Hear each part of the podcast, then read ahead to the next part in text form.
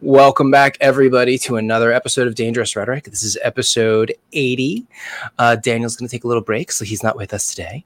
Um, but, he actually, I sent him on a on an errand. He went to go do the food shopping. Um, but anyway, uh, please, uh, if you don't forget to like, comment, subscribe, do all the things. If you really enjoy the show and you want to financially contribute, there are links in the description: PayPal, Cash App, Venmo, all the things.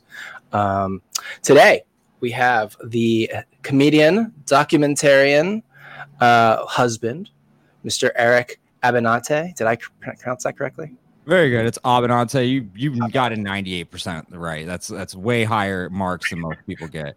I get Abernathy, Alabenin. I've I've gotten I, I, people just give up. They see the ABB and they're like, eh, screw it. You know. So you know, yeah, I, I really appreciate being on because honestly, it's refreshing to talk to any person with balls you know most most have been removed the last two years so you know i am very glad that i'm talking to a fellow warrior in the fight Oh, thank you. It was high praise.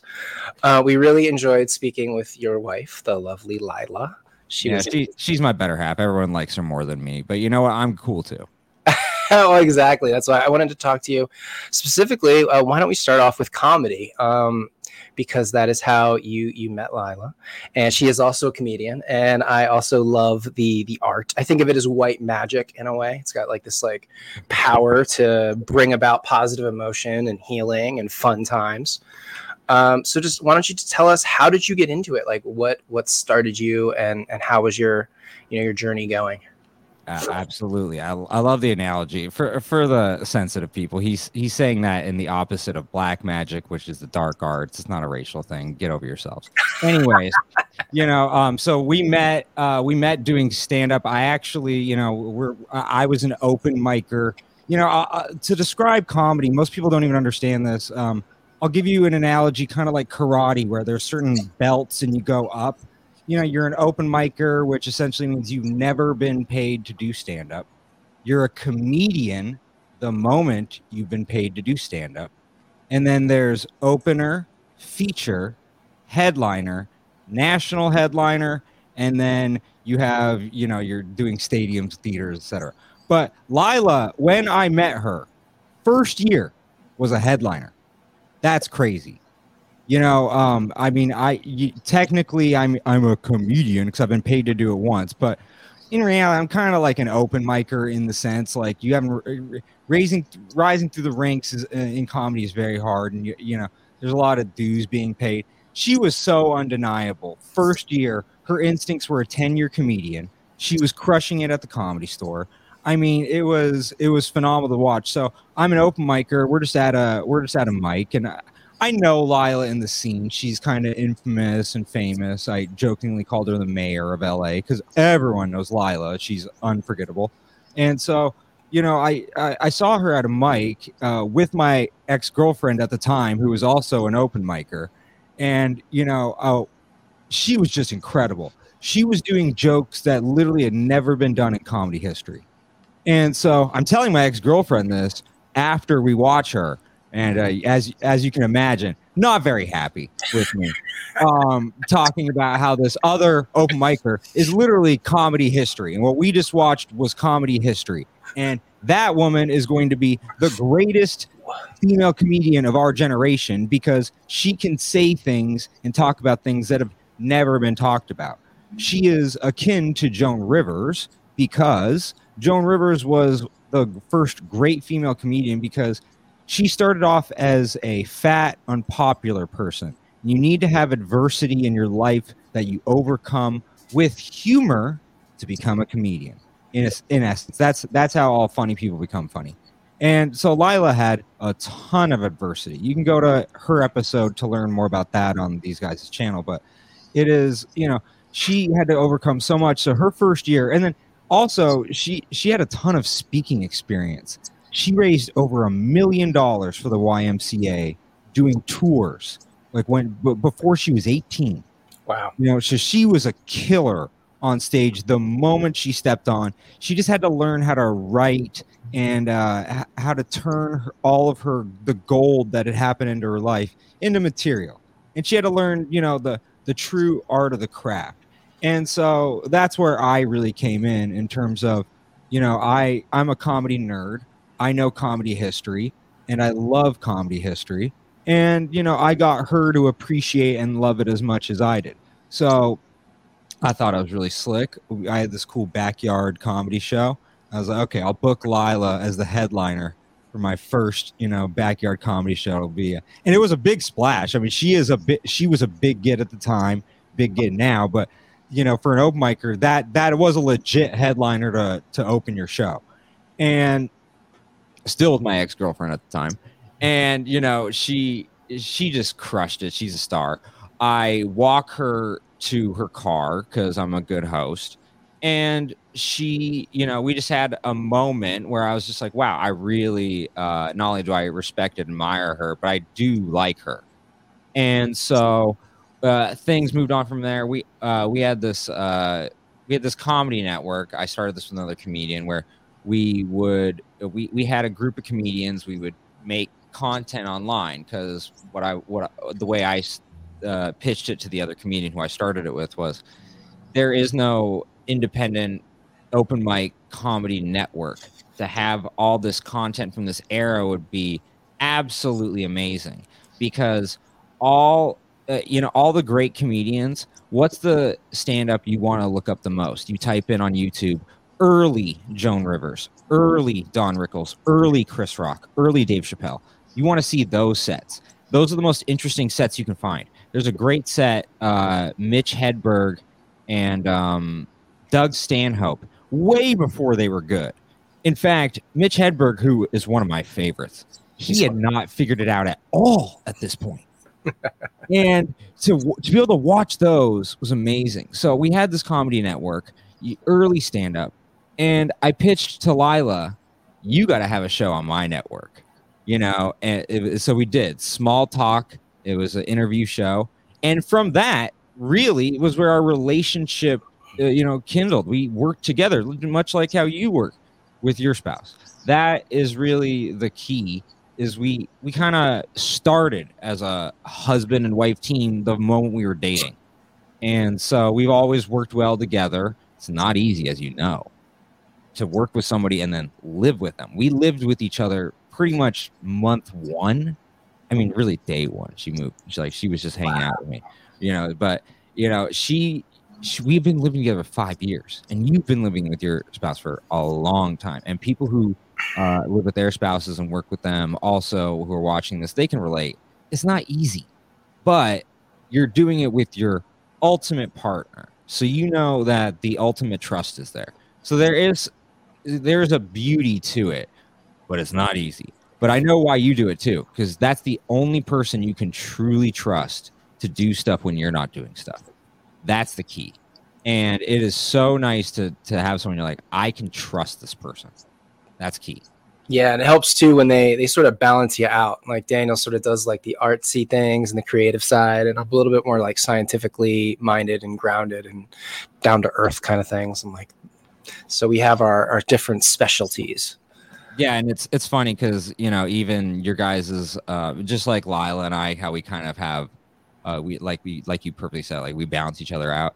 She's more of the you know uh, sh- she's really into dressing up and you know and she's and she she's shredded too. She's got like big arms and stuff. She's strong, you know. And it's like it's so funny because you look at Daniel dude shredded. It's hilarious. He is, and he's he's very much into it. You and I are more of like we're we're here to fight the war. You know, eh, you know, looks we look great. We don't care.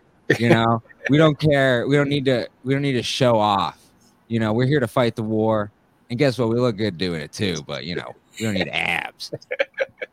we got abs, but we got a little bit of, you know, a little bit they something come, they, come, they go, you know. Because we're because we're working on the war, okay? Yeah, like there there's some things that are you know more important sometimes. I'm, i just need to talk crap on him having abs. I'm a little annoyed. well, you know, he works very hard to have those abs. It's uh, you know. Yeah, yeah, yeah. yeah but he's got the bandwidth. He's got the time, you know, to, to put in the effort. He has a good partner supporting him. That's why. exactly, exactly. I'm just like, go, Daniel, go. um, I wanted to ask you, what is, you know, what is funny? Like, how do we know what's funny? I mean, uh, obviously, when people laugh on stage, you know, that's sort of like proof. But the comedian, we, as the comedian, as a comic, you know, as a stand up or open micer, we don't know if it's going to land until we sort of try it out. Um, so, what's your process there on how do you decide what to try out? Like, what do you think is funny? Like, what are some subject areas or some ways you like to play with ideas in order to make them, you know, funny? Yeah, and uh, for, before I go into this, the magic of comedy is you can know all of the things, but that doesn't mean you can execute on stage. You know, you know how to run the play, but executing that play uh, with different variables each time is hard. And so, really, what is funny? Well, it's being honest and vulnerable on stage whilst connecting with the audience, which is why you don't really find internet comedy funny like Zoom comedy because there's no connection with the audience. That's the key thing missing. Comedians need that energy, that feedback, that input, or else there's really, it's a, it, it, in the end, it may be a monologue when you're on stage, but it's a dialogue in the sense of I need your feedback. I need to listen to you react to what I'm saying to really know where I am. In the end, a good comedian may dictate to the audience, but he still listens to the audience as well and understands where they're at. The key thing that um, most young comedians don't understand is one word context. Chris Rock is one of the best at context. Why does he repeat things over and over in his set so nothing goes over your head? He wants to have as high accuracy as possible with his jokes. He doesn't want people to get them later, you know, and that's a key thing. Most comedians actually have good punchlines. They have terrible setups. They have terrible premises. The context is not there to understand why your point is funny. That's a big issue. We've all had that issue, especially years one to 10. You usually see comedians struggle with this the most. Context in their head, very funny. Can they elocute it to the audience? Oftentimes not. Yeah, and then and sometimes it's not even necessarily what you say, but how you say it. You know, the delivery you know, can be funny or not, depending on where you place an inflection, on whether or not you give a facial or another body language uh, cue along with it. So it, it's it's a very, it's almost like cooking in that you know it's you're mixing a bunch of ingredients together to sort of get like the best product out. And just like cooking you know you have to do it a whole lot. You know you have to be on stage a whole lot in order to to make the magic happen in order to have the you know just the the experience under your belt in order to find those expressions and those twists of phrase and how to relay the context or the setup or the premise of the joke. Uh, it's it's a very interesting process. I find it like you know just very fascinating altogether. And it's funny because comedians uh, comedians get compared to uh, like there's five universals. And by five universals i mean five things all people can do, want to do great, but only a select few, few people can do great. Cooking is one of them. Everyone loves good food. Yes. Everyone loves to eat good food. That's a universal thing. Music and dancing. Everyone loves good music and everyone's impressed by like a Michael Jackson type the or Bruno Mars type. That's a universal trait. Or you can just play an instrument well. You know. You yeah, have- yeah. That's what I was getting at. Uh, uh, the the great you know the great musicians. So you have then you have TV and movies. That's a universal thing. People always appreciate that. You have sports. You have sports. That is everyone can appreciate a great sports star, and then comedians. Those are the five universals. Everyone wants to be one of those five in essence, and not everyone can do it everyone can do it. Not everyone can do it. And so it's that that's the coolest part about what we do is that it's it, it is a universal thing that everyone can appreciate, but it is hard to actually do it. If you watch our Dick Gregory documentary, we have th- we, we have 30 minute excerpts of the comedy documentaries up right now.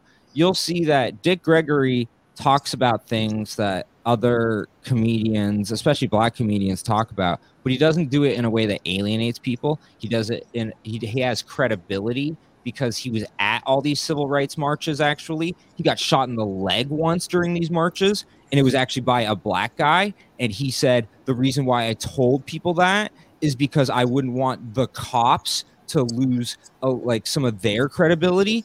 This is a man who was fair.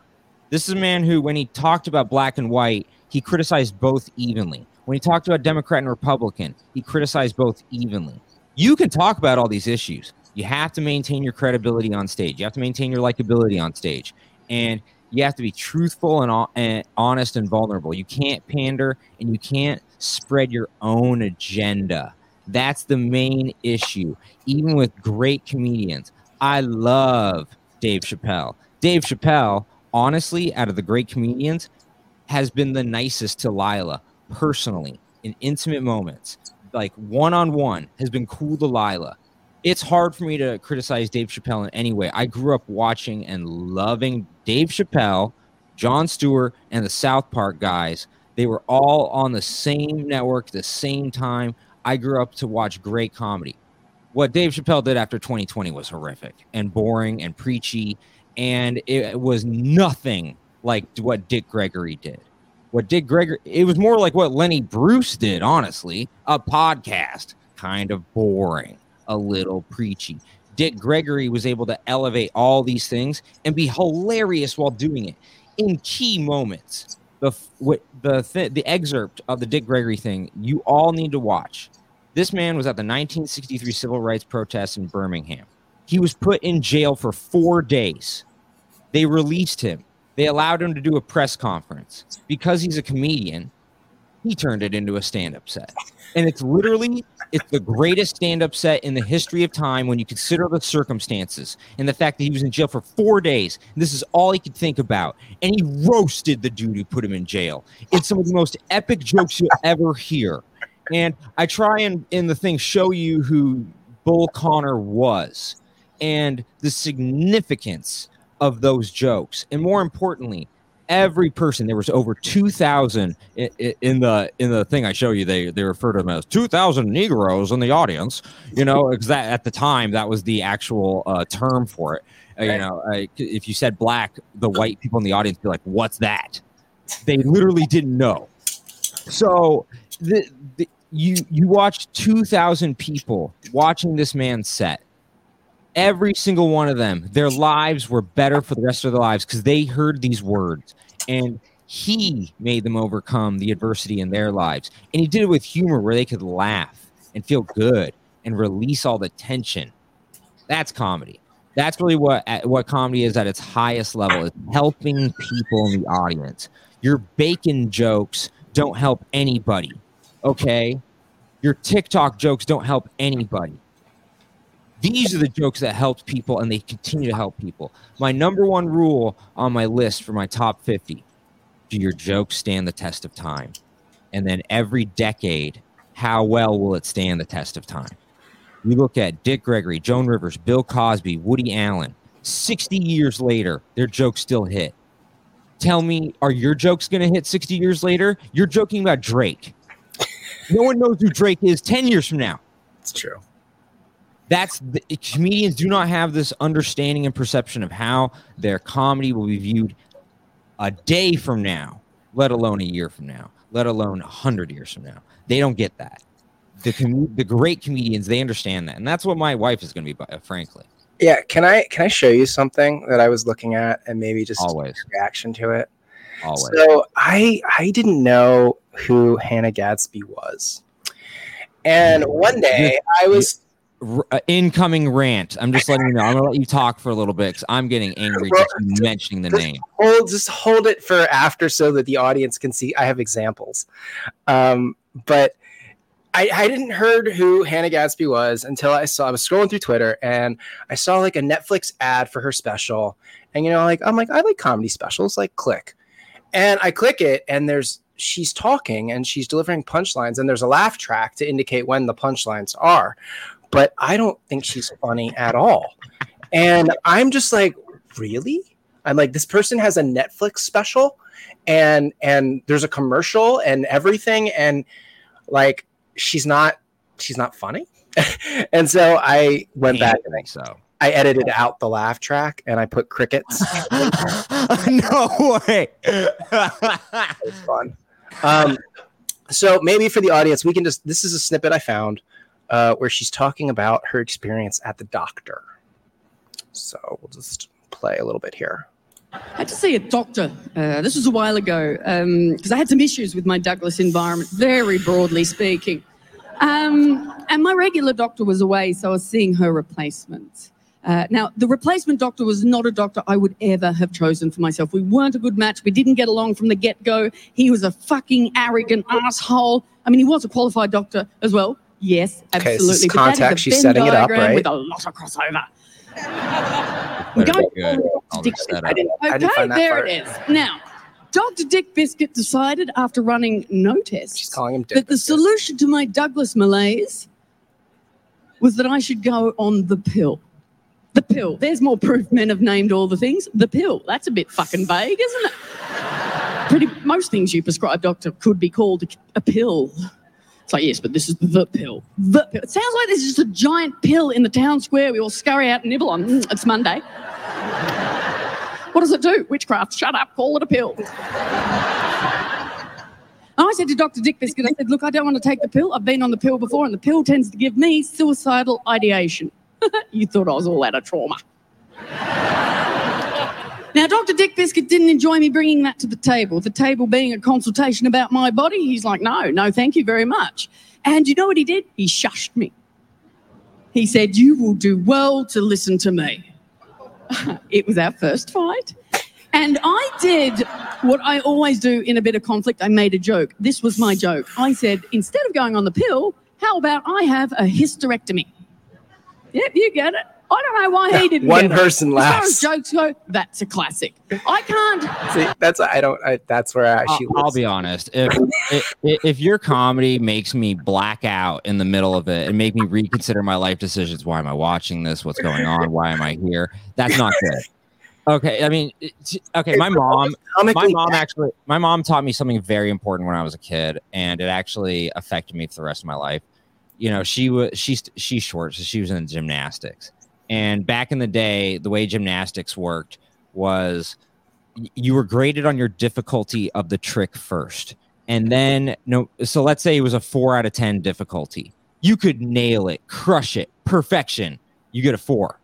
Okay. And Hannah Gadsby stuff in terms of difficulty and then outcome, no matter what, it's between a 1 and a 3 out of 10. So it's like who cares? Why are you even attempting these jokes? The pill joke, for instance. I'm listening to that. It's like, why? Why? You could nail this joke as best as possible. That's one chuckle from four people. Wow. And you're in a theater with thousands of people. Mind you, they're all told, you better laugh. You have to be a great audience. They're literally threatened before the show. Well, this better be a good audience. It's a Netflix. This is a clip from her net, one of the specials, I guess, because it's a clip from Netflix. It's it, it it shows that this is what happens when you do not exist in a meritocracy, when things are constantly rigged, when people who do not deserve to be up there, but we're, pro, we're, we're propped up there. That's how you know we're in a society that is not a meritocracy if we were in a society that was a meritocracy, I know 10 people who've never been on TV in their lives who deserve a Netflix special. And they will never be on Netflix because they are more akin to Patrice O'Neal and Katt Williams. Great people, but the business hates them. And sometimes it's not even their fault. Katt Williams, the only reason the business hates them is because hates him is because he owns all of his things. If you own everything that you do, the industry will hate you no matter what. You could be Gandhi. Okay. It doesn't matter. If they can't control you, if you leave the plantation, they hate you. And that really is the ultimate thing with comedians. A lot of the comedians who have been depicted negatively, I'm not talking about Carlos Mencia, I'm not talking about joke thieves. I'm talking about uh, the industry paints them bad. Dick Gregory was a great example of this. He owned all of his own things and he was painted out to be bad Joan Rivers tried to gain her independence from Johnny Carson. They blacklisted her ass. This is what happens to comedians who try to obtain their own power. Uh, let me give you a quick example. Bill Cosby, people hate him. He is the number one king of diversity in the whole entertainment industry. When he was on I Spy in 1963, you know, the show is set in like, I think Hong Kong or something. And, you know, he's the only black person on set. And he's like, you, you know, can we have some background actors that aren't white? You know, they don't have to be black necessarily because some of them be Asian, Hispanic, and black. And they're like, well, it's set in Hong Kong. And he's like, well, why am I on set? and that shut them up. And he made a rule one out of every five people on set, whether their background, whether they work on the show, they have to be a non white person or just a woman. He fought for everybody. And, you know, I'm not, you know, I'm not talking about his extracurricular activities, you know, outside of comedy. Uh, we're not discussing that. I actually did knock him down a couple slots for that. But um, I'm telling you, it, what he did for the industry was great. And that was part of why the industry didn't like him. Now, yeah, uh, keep the sexual stuff off the side because it complicates it. But he actually was very important for a lot of comedians stand on his shoulders and are able to speak because of what he did, what Dick Gregory did. And those two are not heralded the way they should be. It is fascinating. Redd Foxx, an incredibly important comedian. And it's like, it's always Chris Rock, Dave Chappelle, Eddie Murphy. All those men wouldn't exist without the three men I mentioned. So, you, this is why what we're doing with the we what we're doing is uh, we started with American history of voter fraud, and then we kind of created a series, American history of stand-up comedy. We'll do other American history type things. We're kind of doing an American history of big pharma, but we're going to retitle it something different. But it's essentially a series. We want to show you the history of how these things occurred because they want to do revisionist history. They want to do memory hole. Why? Because we exist in a communist society, a quasi-communist society, where people get canceled. That is akin to Mao Zedong's struggle sessions. This is what happens to everyone. So, you know, yeah, Bill Cosby did some bad stuff. I mean, everyone on the Epstein flight logs, A OK. Bill Cosby, got to take him down. I wonder why. This and you look at what the FBI and the CIA does. It, you know, uh, they they they do a lot of rape in the guise of intelligence. So you know, it's very funny how we selectively apply these rules specifically to the people who are a threat to the powerful. I always find that fascinating. Yeah, there's a lot of uh, selective application of you know moral and ethical judgments uh, when we think about things like you know how Bill Cosby was portrayed uh, versus how Jeffrey Epstein was portrayed. Um, and or a great example, Woody Allen. Like, yes, his his wife was a victim 13 to 18. After 18, and they're still together. I don't know. Sounds like she's having a good time she she she maybe she made the right choice. Yes, I don't agree with a 13 to 18 period, a little creepy Woody, but you know, once one there it's funny. We take down Woody even though there's one victim and she's still with him.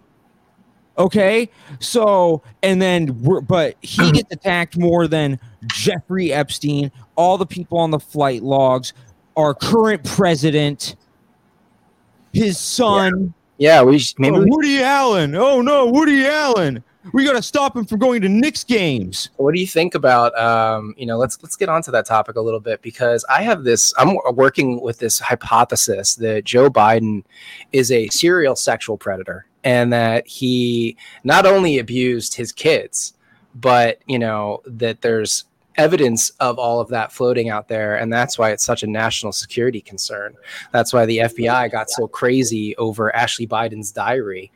Well, um, actually it's it, it's what you're saying shouldn't be brave but it is unfortunately because what you've said is documented acknowledged i mean it's not even a debate actually what you said there is no other side to because we have documentation at this point admitted documentation. And then, okay, let's even take it a step below documentation. Just look at the body language of every single woman in that family when they're around that man. Okay, uh, uh, I don't know. Even circumstantial evidence doesn't help you here. There's even a video of like him hugging Hillary Clinton at one point, and she has to be like, "Stop! Like, get your like, okay, enough." like she like smacks You're handsy. Yeah, like get get away, get away. You know, I'm not. I, I'm not one of the the ones you can get away with this on. You know, Right. I'm I'm Hillary Clinton. I kill people. Okay, allegedly. I mean, I- there's a lot of bodies in her past. You know, I- Um, uh, for for those of you, uh, you need to watch my Webster Hubbell clip. You need to watch my Webster Hubbell clip. It reveals the true father of Chelsea Clinton, allegedly. But when you look at the photos and then you look at the circumstantial evidence and the fact that the, Webster Hubbell was Bill and Hillary Clinton's best friend since they studied the bar together in college, and the admiration that he has for Hillary when he talks about her, and the smack talk he has for Bill when he talks about him, okay? And the position of power this man rose to during the Clinton administration. This guy was even involved in Waco, okay? You need to watch the Webster Hubbell clip because it shows you the exact type of stuff that Brantley is talking about with Biden the corruption of the political system, how disgusting these people are. LBJ had three kids out of wedlock on record. Okay. Are we kidding? And but and but he was the one who told the FBI, "Let's uh, parrot this propaganda about my uh, he, essentially his opponent, 'cause he wanted to be the president. My opponent JFK uh, being a womanizer. Really, LBJ, you couldn't even pull out properly. Okay, disgusting, idiot. At least, at least you you were just jealous of JFK because the women were hotter. Okay, were. LBJ, you were pulling uh, Lady Bird Johnson. Ugh. You know, disgusting. Okay, comparatively to JFK, this man pulling. yeah, I mean, You know, and and and the, the saddest part is JFK, right? This is the bravest president we've had, the only president we had until Donald Trump, who stood up to the FBI and the CIA. And how do we remember him?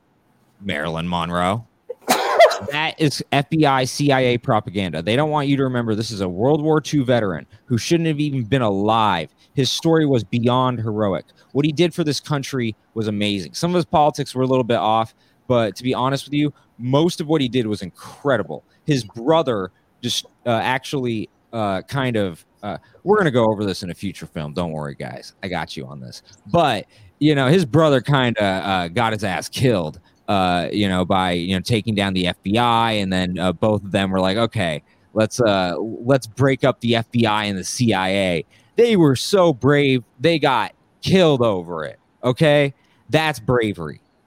That's true bravery. You stood up to the powerful to the point where like they had to murder you. Impressive. And it wasn't even just one group of powerful people. Okay. This is where people get the JFK thing wrong. It wasn't just the military. It wasn't just the FBI or the CIA. It wasn't just even the mafia. It wasn't just those three groups. There's even more than that. It's one of the hardest stories ever told. We will tell it. Trump, uh, thank you, sir. Uh, 2017 released 4 million documents related to JFK. So guess what? It's uh, th- it's actually for the first time at the point, or you can solve it, and we did. And you won't even get murdered over it because it's released. They said it's cool now. nice. You gotta.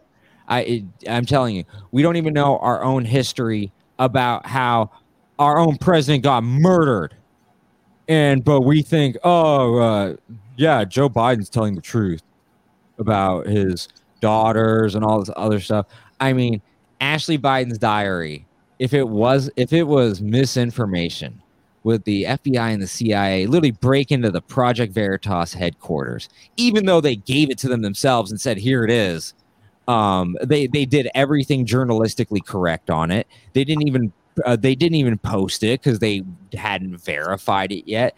They were doing all the journalistic things you were supposed to do correctly, and uh, apparently we don't live in a free country anymore. We live in a ba- banana republic, a quasi communist society where you cannot expose the powerful at all in any way, even if you're 100% right. It's misinformation because it's not the information they want out there. That's the only reason it's misinformation, even though it's documented. As everything Brantley said was documented. I want you to remember that. Well, look how they treat actual whistleblowers. I mean, uh, poor Bradley Manning went into solitary confinement as a gay man and came out as a trans woman. Like, Lord knows what they did to him while he was in their custody that encouraged 100%. him to transition. They, but, they drove that person nuts. I don't care what you say. They tortured that person, and any results of that is actually I have empathy, severe empathy for it, because you do not know what the FBI and the CIA does to you. Uh, th- and these are the people who survived Look at yeah. Lenny Bruce. They killed his ass. Okay. There are so many people, Medgar Evers, MLK. They have killed so many people on record. How do I say on record? Well, if you have assassination attempts for them recorded and then they die shortly after, I'm sorry. That is um, a little suspicious. Yeah, totally. Not to mention the fact that there's just so many people who happen to be working on things that, you know, go against the CIA's agenda. Like infamously, Michael Hastings, uh, Rolling Stone reporter, was working on a series of articles about John Brennan, ex CIA director, who was the CIA director at the time he was working on the articles. Um, and he is concerned for his life. He tells his family and friends that he's worried about, you know, people following him. He sees somebody messing with his car. Um, and, you know, he was out, I think, at a bar or something, and asks to borrow somebody else's car so that he can drive, you know, so he can get home uh, dude wouldn't let him take his car gets into his car to drive home and it takes off like a bat out of hell. He's going it, it's going way out of control and it just ends up s- swerving off of wilshire boulevard crashing right into a tree car explodes and he dies. And that was the end of michael hastings and you know anybody who like looks at the situation who's done the research who has done the due diligence looks into it and it's like yeah they killed him. And it, it's just still to this day there's no acknowledgement that you know any elements of our government like actually murdered him.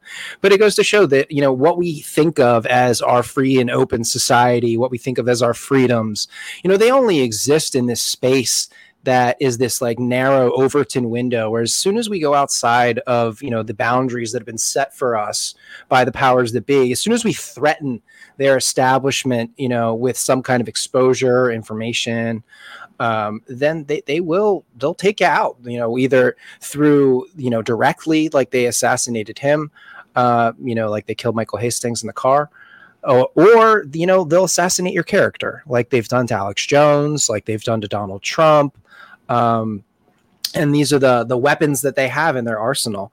And people just have this like very surface level analysis where they they just see the thing on the surface and they're like oh that's just what it appears to be come on, really? Like, how often are things as simple as they appear? You know, sometimes a cigar is just a cigar, but whenever you start to get into this space where you're talking about, you know, espionage and and, and conspiracy, like very rarely is the cigar just a cigar. So, yeah, that was a perfect uh, retelling. I, uh, your brain has abs.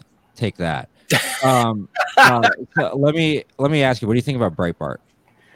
Um, you know, the story of Andrew Breitbart is is really interesting. You know, he's another one that I think he died mysteriously of like a heart attack uh, shortly after he publicly started talking about pedophilia amongst the elites um, because you know very interesting like this this story is actually old you know it goes back into the 80s you know there was a big scandal back in the 80s called the franklin scandal uh, with a republican uh, co- republican guy uh, by the name of larry king lawrence king. He was african american uh, banker and businessman in omaha nebraska in the late 70s, early 80s. And he was running this thing called the Franklin Credit Union, which he used as a personal piggy bank while he was trafficking children from the local Catholic orphanage um, to Hollywood and to DC and he got connected to the White House through uh, some I can't remember the guy's name off the top of my head, but he was in the the Reagan White House, and this guy was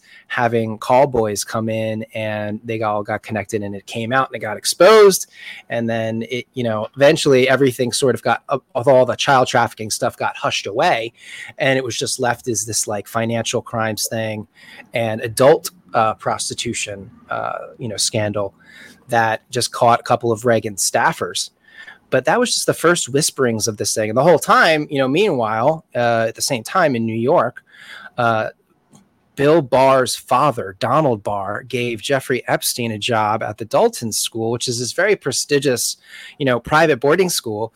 And the girls are starting to complain about this guy because he's behaving weird. You know, he's making off-color remarks about, you know, the the women and the girls and all this shit. And it's just like, you know, and, and Bill Barr just happens to be the guy that's, you know, in charge of the investigation into Epstein's suicide years later, who just comes out and says, "Oh, it was just, you know, a bungling. It was a comedy of errors. It was just, you know, one thing after the other, and he was able to kill himself. I'm just like, you guys really believe this dude? Like, come on. Like, he's like swamp creature, like, like you look up swamp creature and like Bill Barr is there. He's like been in DC forever.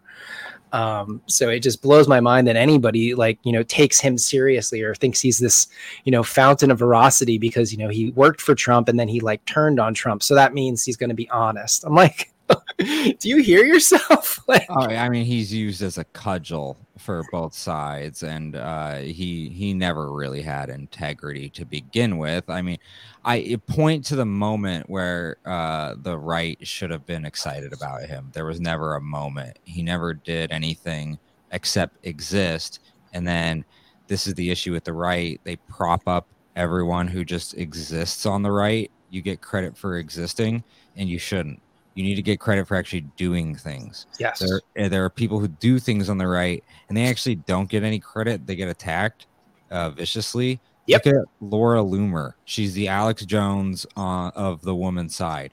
She, how did she get banned from CPAC? She criticized a CNN reporter for gleefully uh, celebrating Alex Jones's censorship. How did CPAC respond? Censoring her for daring to talk about censorship. Honestly, the big issue with the right is the establishment, just like the big issue with the left is the establishment. But the people on the right, they really glorify authority, they glorify the establishment. Those are the people who hate you the most. Those are the people you need to rig an election. Here's the thing let me give you a great sports analogy let's say I'm I want to throw the game for my team so I can get some money, you know? Um you need my participation to do that. You on the other team, you're always trying to sack the quarterback. That's your job actually. If I don't block you, that is me helping you. I might as well be on the other team. In fact, this happens all the time in sports. People get infiltrated with money, usually from the mafia. Hey, you know, when the punt comes to you, just let it go by you instead of uh, kicking the ball. This is on record. It happens in sports, it happens everywhere. The old phrase in NASCAR if you aren't cheating, you aren't trying. Okay? The, the, uh, you expect the other side to cheat, but it takes people on your side complicit let me give you a great example Georgia. There are three Republicans who are very complicit in this. One, you need to watch my Stacey Abrams clip exposing the fact that the head of the Georgia House of Representatives, David Ralston, not only works with Stacey Abrams, she is in his her romantic novels. She has a career writing romantic novels yeah, under the pen name Selena Montgomery. And the only person that she has as a male who is featured in the book, and she apparently used parts of her real life. Hmm. She said that she had romantic relations with David Ralston, Republican head of the House of Representatives, who is still the head, and he has been the head since 2010. So you guys need to watch my clip on that uh, for sure. Then, okay, Brad Raffensperger and Brian Kemp, all three of those people, you, you needed all three of those people, or Stacey Abrams wouldn't have been able to do what she did in Georgia. And I know a lot of Georgians, they love Brian Kemp. Cool. He does all the things you want, except the one thing where you need him. Is that the person you want, or is that the ultimate traitor? The Mhm. best the best way to conceal yourself as infiltrated as a sleeper agent for the other side. Look up Brian Kemp right now. There is a CCP website, Chinese Communist Party website, sponsored by him. Everything is in Mandarin. He had Mandarin subtitles. He speaks Mandarin in it. He has been compromised. Are you kidding me?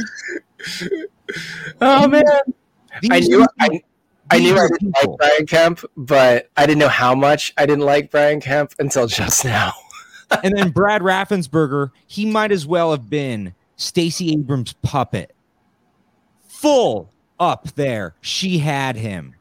Complete control. He didn't blink without her permission. Okay? You have to understand that I don't I of course I'm trying to sack the quarterback. The only way I can really do it is if I have three of the offensive linemen say, Ole, you can go. That's really what it is. That is how it got rigged. You cannot do it efficiently without getting both partisan election officials to both have an environment where I want to rig it against Trump.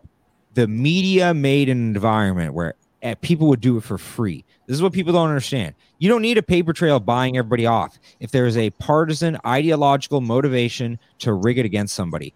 Both sides, especially the establishment Republicans, they lost all their power when Trump got in. So actually, they had more of a motivation than the Democrats. The Democrats always want to rig it. Who cares? That's that that is a constant variable.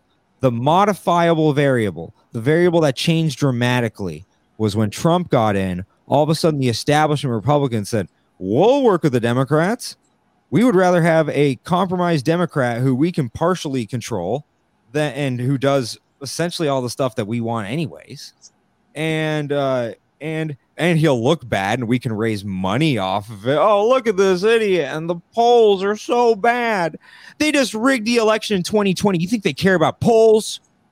You out of your mind they rig the polls too. I mean, the poll. I think polling is like it's information warfare it's actually meant to suppress these are suppression polls these are not assessment polls they're meant to make go you- to Richard Baris at People's Pundit. He is the only one I can find with actual assessment polls where you can look at the cross section tabs and it's not completely biased. Look at the cross section tabs on these information warfare polls. You will see that it's heavily favored towards the Democrats. They skew the independents towards the them the towards the areas where the in- independents are in Democrat areas, and then they have a vastly inferior amount of Republicans in the poll.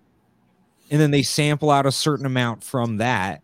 But these are information warfare polls. They are not reflective of the electorate. And we and then know they that. use them. They use these these shitty polls with maybe like a couple of hundred people, maybe a thousand if you're if you're really lucky to have a large sample size. Yes.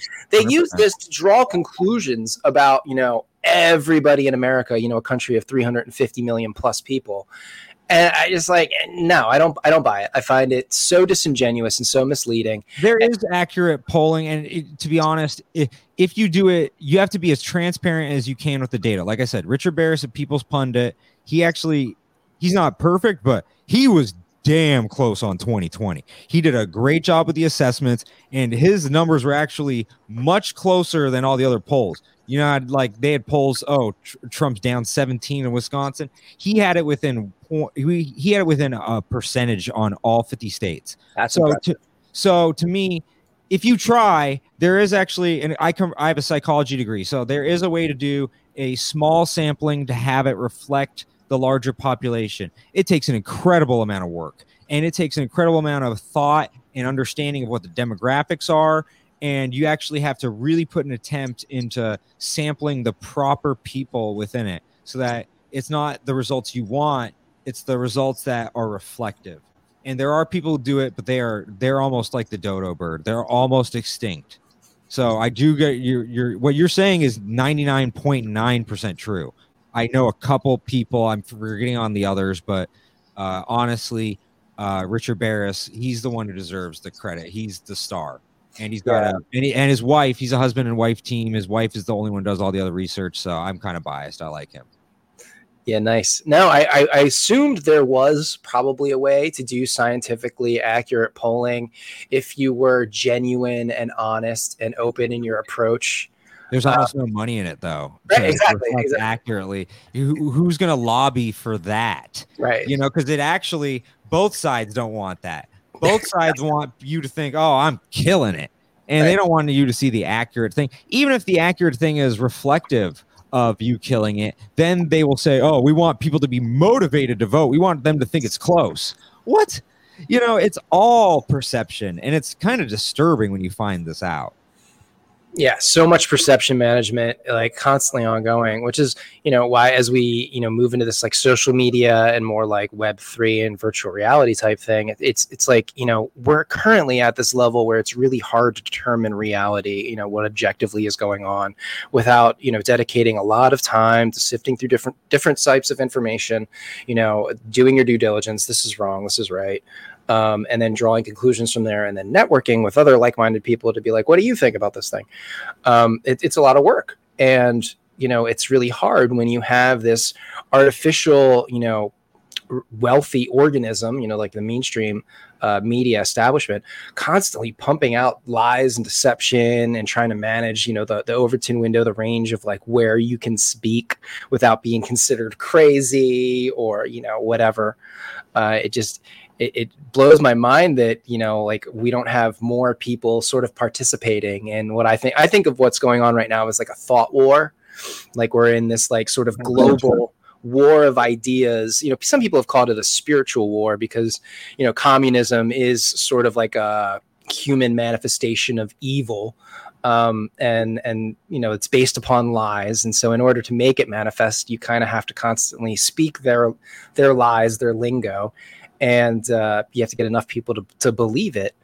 But you know it's it's very fascinating time to be alive and that's kind of why i come back to uh, you know like the work that you guys doing with your documentaries exposing hidden history you know even just recent history. Like the history of the last 150 years is not something that we get in education uh, in our in our education. And so it's really important to have people like yourself and, and lila who come together and and make it you know digestible. You have wonderful like half an hour two hour clips and, and videos you can get a lot of really dense information uh, while you're you're laughing at it. So i just i wanted to plug your your stuff here again.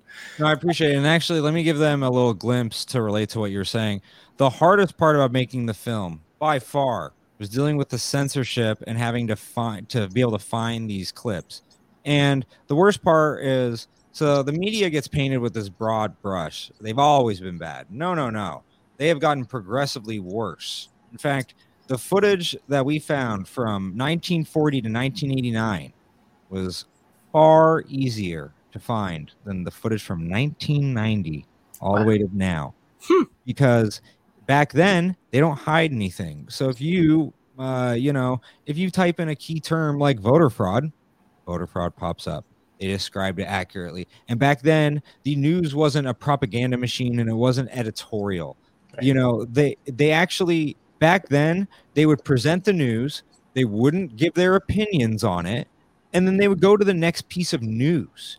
And it was actually a lot more dense and it was a lot more informational and it was just frankly more entertaining too because you learned a lot more and you're not getting stupid opinions that are propaganda and agenda and frankly aren't information. Just like you said this is an information war.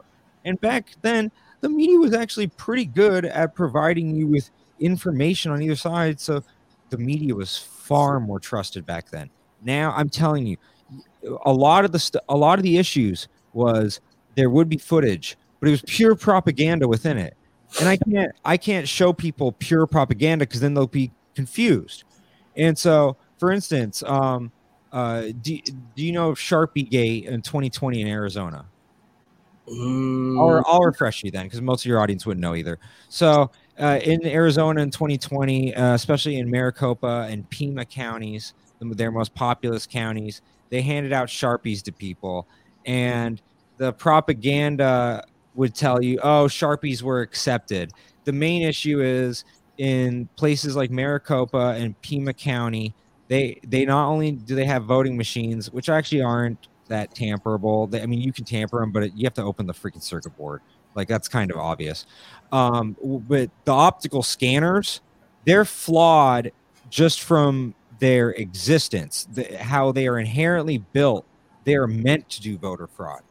And 50% of all votes in America under optical scanners. Not even voting machines can say that. There are there are a lot of places that do paper ballots. This this is more ubiquitous than voting machines, optical scanners.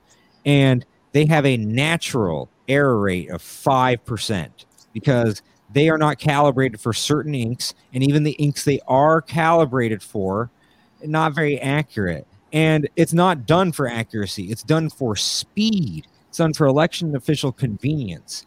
And so if you put optical scanners in your enemy's territory 5% of their votes go away. Massive advantage. You just took elections are decided by one or two points. Five points? Devastating. Mm-hmm. oh man. And so they handed out sharpies to people and they knew 5% of those people minimum would be taken out Mm-hmm. and the best part is they have the cover of being like oh our, our, our optical scanners accept sharpies. This is propaganda. Except the optical scanners will knock them out at 5% wow. And so these are the tricks they play. Let me give you another great example. This is this happens on any state the deniability has, there though is really it's something it's something else. It's really interesting you know because they always they always have to have that cloak of deniability you know? And oh, it's oh, like yeah. The plausible deniability is huge and the the loopholes they take advantage of yep. this one might be the craziest one any state that has a massive um, native american population but a very small general population we're talking about montana wyoming um, you know the these kind of Arizona, these right. states they all have this. Utah, these all these states all have this happen on the Native American reservations. So they have polling locations, and what what we don't realize is there's two types of of land on a, a reservation. There is uh, federal governmental land, and then there's pure reservation land. On reservation land, our federal laws do not apply in any way. They could be going 150 doing heroin in a car. A cop can't stop them because in the end that's their jurisdiction not the cops and so the polling locations take advantage of this they don't put the polling locations on governmental property. They put it on the reservation property which means they can literally then hand $50 or $100 gift cards to people uh, and sometimes even the checks were for 100 bucks. And then the, the funny thing is these checks would bounce. These assholes. You know and so you know they they would hand all these things out and it's not even illegal because all they would have to do is put the polling location on the portion of the reservation where it was federal land and then they would have to abide by any natural jurisdictions and laws that we have in america but if you put it on reservation land you can do any hanky panky you want right so it's the way they abuse the system is just fascinating and disturbing. And by the way, so we did we proved it with American History of Voter Fraud. We're going to prove the exact same thing with the medical medical community. I have a psychology degree. The way all science disciplines fudge their data and then use that data as foundational so that they can continue. It's just like American History of Voter Fraud. History is written by the winners. And if those winners won by cheating, you have a cheating history that you exist under. You have a corrupt system you exist under. You exist under a banana republic, not a representational republic, not a democracy. You're in an oligarchy. Yep. And this is one of the things that maybe we can talk about Joe Biden's speech the other night because uh, I haven't really talked about on the show yet. I don't know if you caught it, but I, I, I, caught it. Um, I do think it's funny that there's all these Hitler comparisons, but you go first. You go first. Well, I what I thought was funny about that was that I got on the. I didn't watch it, you know, live when it happened. I get on Twitter the next day and I see pedo Hitler trending with 167,000 tweets, and I was like, "What the hell? Like, what? Why is pedo Hitler trending?" It went nuts. and I click on it and I see Cat Turd's original thing. And I'm like, oh, this is about Joe Biden. I'm like, no wonder. I'm like, so it, just, it's funny how they, you know, spectacular backfiring. You know, they come out with this big speech about the MAGA Republicans, how they want to, uh, you know, take away our democracy. I always find them this this use of our democracy very disingenuous because when I hear Joe Biden say say that, or when I hear you know any one of these like democratic leader bigwig people use that phrase immediately what i think of is is their control over our government and our culture and our media. Um, so i think of you know basically like the fascist sort of proto fascist organism that exists within the uh, democratic party. So when they say you know threatens our democracy i'm like yes yes we do. I'm like we want to take you know your democracy away and and make it our republic once again. So it, it just blows my mind they come out here and they say all these things and they sort of confess through projection you know like uh, basically everything that he accuses the the maga republicans of is what he himself and you know his regime and the uh, the underlings within the regime it's what they do. You know they are trying to combine private and public power in order to censure and silence anyone that doesn't agree with their agenda or their you know their proposition on their policies you know just letting the you know everybody come across the border you know giving out thousands of dollars to you know big big banks and big interests.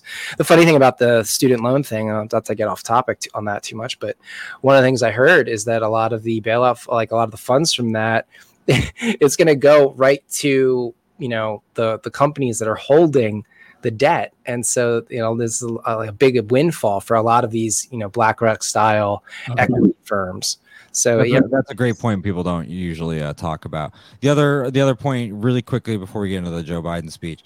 So on the student debt thing this is the uh, one of the best tricks they've played on the public. I actually i give the biden administration a ton of credit for how conniving they were on this one because everyone bought it hook, line, and sinker. I'm actually shocked that the right they have not done a good job at attacking this because yes, he's he's giving you 10 grand. Your average student debt is 50 grand plus, okay? And he just hired 87,000 IRS agents. I wonder why. He's going after everybody's student debt money hard oh, we gave you 10 grand. Uh, so your minimum payments, they just went up a lot. Your interest rates, they just went up a lot. And by the way, all the forgiveness we were giving you, gone. We gave you $10,000. That's your forgiveness. That they they're going to screw you so hard if you have student debt. Be prepared. This is actually one of the worst pieces of news you could possibly get. Oh, and by the way, your tax dollars are paying for it and inflation just increased because of this terrible decision. So really enjoy it. Okay now i'm going to get into uh, the joe biden speech. Uh, do you want me to do the hitler comparison first or actually why it was a genius move by uh, the biden administration? Do you tell me why it's a genius move? This is all fbi and cia propaganda to make him look cool and tough. Okay all the right fell for the trap hook line and sinker. Just like dave portnoy got played by alex stein the right got played so hard on this. Every time you post the red picture of him you make him look cool and powerful. You don't make him look like the decrepit old man that he is who poops his pants and doesn't remember where the hell he is and can't go upstairs. You're making him look like mussolini. You're making him look strong this is the dumbest thing you could do, Babylon Bee. Post him a hundred times in his coolest moment. I don't care what you say, right? On the left, this is his coolest moment. They are excited, they are happy, and you're falling for it. This is the FBI and the CIA saying, we need to prop him up somehow. We're going to make him look cool.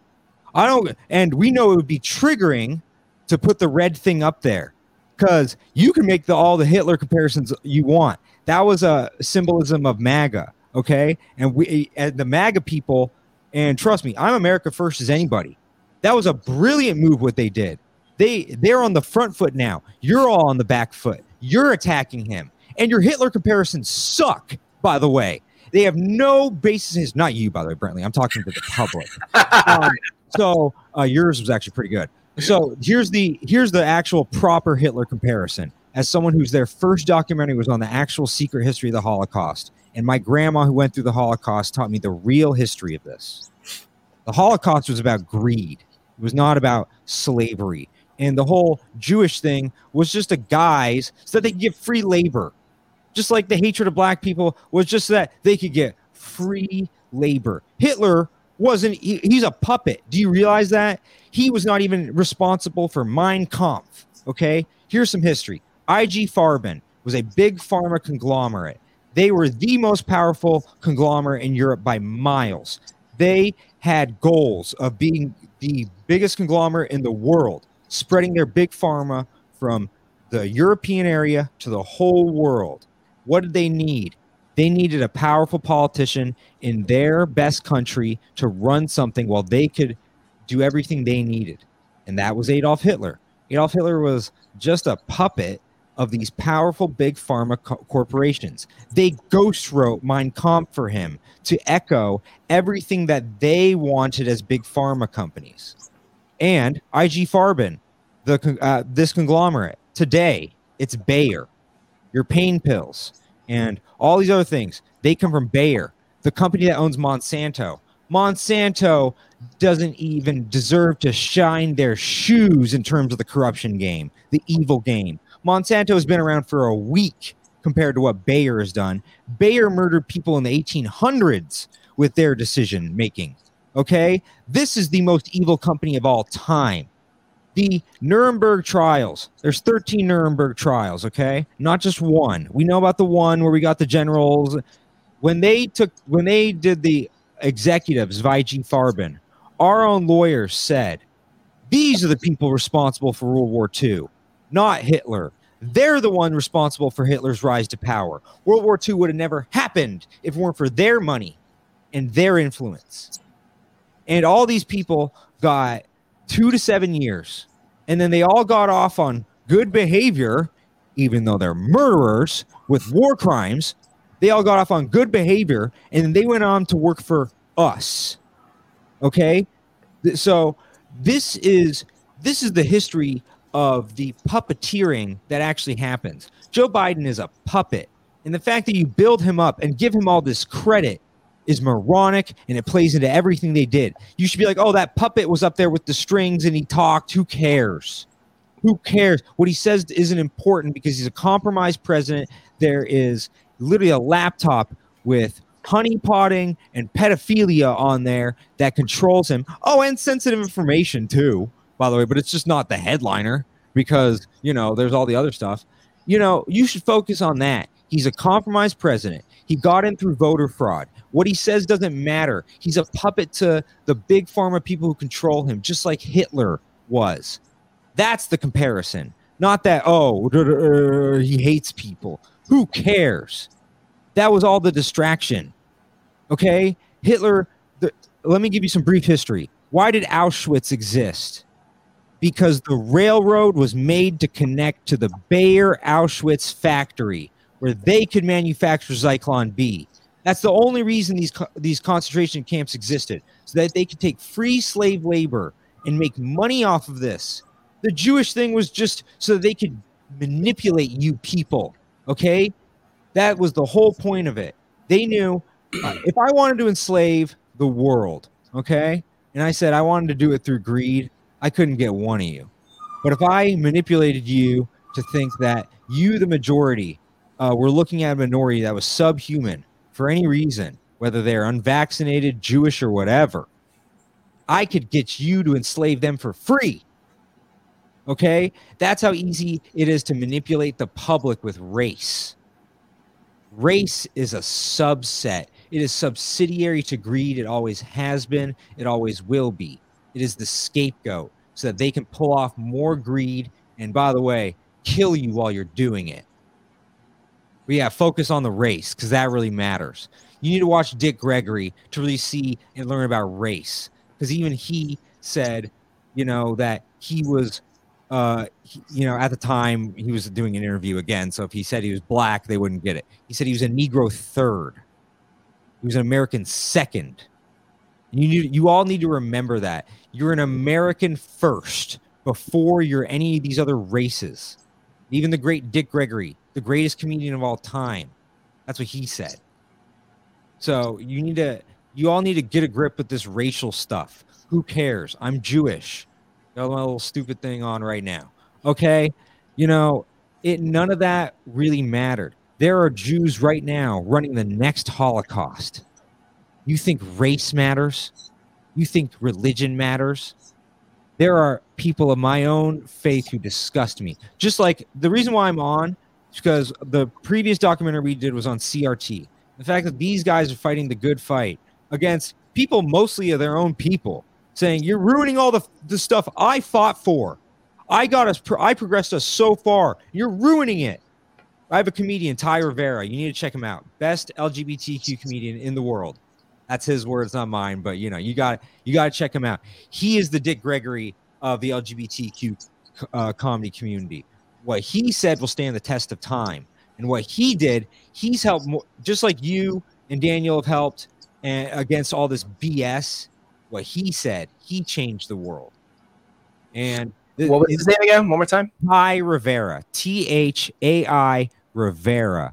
This is a man of integrity, and this guy's hilarious while doing it. The best gay jokes you'll ever hear, and he does it from a place where both sides can relate and both sides have empathy. And you go, oh, I do get the other side. Every person on the right needs to watch Thai Rivera today. You will understand their side much better. And in the end, as long as they aren't messing with kids, who cares? Okay, that's the that's the key. No one, if you t- anyone who messes with the kids, you're bad. Okay, wood chipper, straight to the wood chipper. Yeah. So in the end, that's that's the that's the key difference. You know, it preying on you know preying on these non-teenagers is disgusting. It's really that's really and there is a dividing line by the way. So it really is what what you guys have done and what Thai Rivera has done. That's what changes things. And what Dick Gregory has done, that's what changes things. All these people trying to paint Joe Biden as a racist that actually buys into what the FBI and the CIA want, making him look powerful. Okay, so honestly, a lot of these people who are talking about Joe Biden, they're playing right into the trap. And it's kind of fun to watch. You didn't actually. You did a good job describing, you know, more of the the base hypocrisies of it and the projection. And yes, there th- those are the obvious things.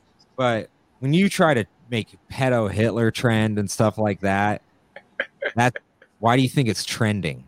They wouldn't let it trend unless they yep. liked the fact exactly. that it's trending. Yep. You have yep. to think about that. When you see 167,000 tweets there, you just have to you have to wonder like why are they letting it trend? Because too many American first people have been banned for there to be 167,000 people really. I mean, especially because they're on all the time and they and because everyone's shadow banned, the message doesn't get spread efficiently throughout the group, right? So th- that is FBI, CIA bots increasing that number, throttling it up. That's Twitter throttling it up, saying we like this. And when that happens, you have to be you have to worry about that. Unless everything you do is being shadow banned and censored, you know they like it. If they throttle it up, you're making a mistake. Everything we do is shadow banned, yet we still have people watching us. That's because we're the people's champion. We're not the censors champion. If you say anything that's the censors champion, you're making a huge mistake. You're buying into their stuff. Yeah, and it's hard to know. I mean, it's very hard to know. And oh, a lot of people, I feel like, you know, they, they see pedo Hitler trend. It's, you know, cheap laughs.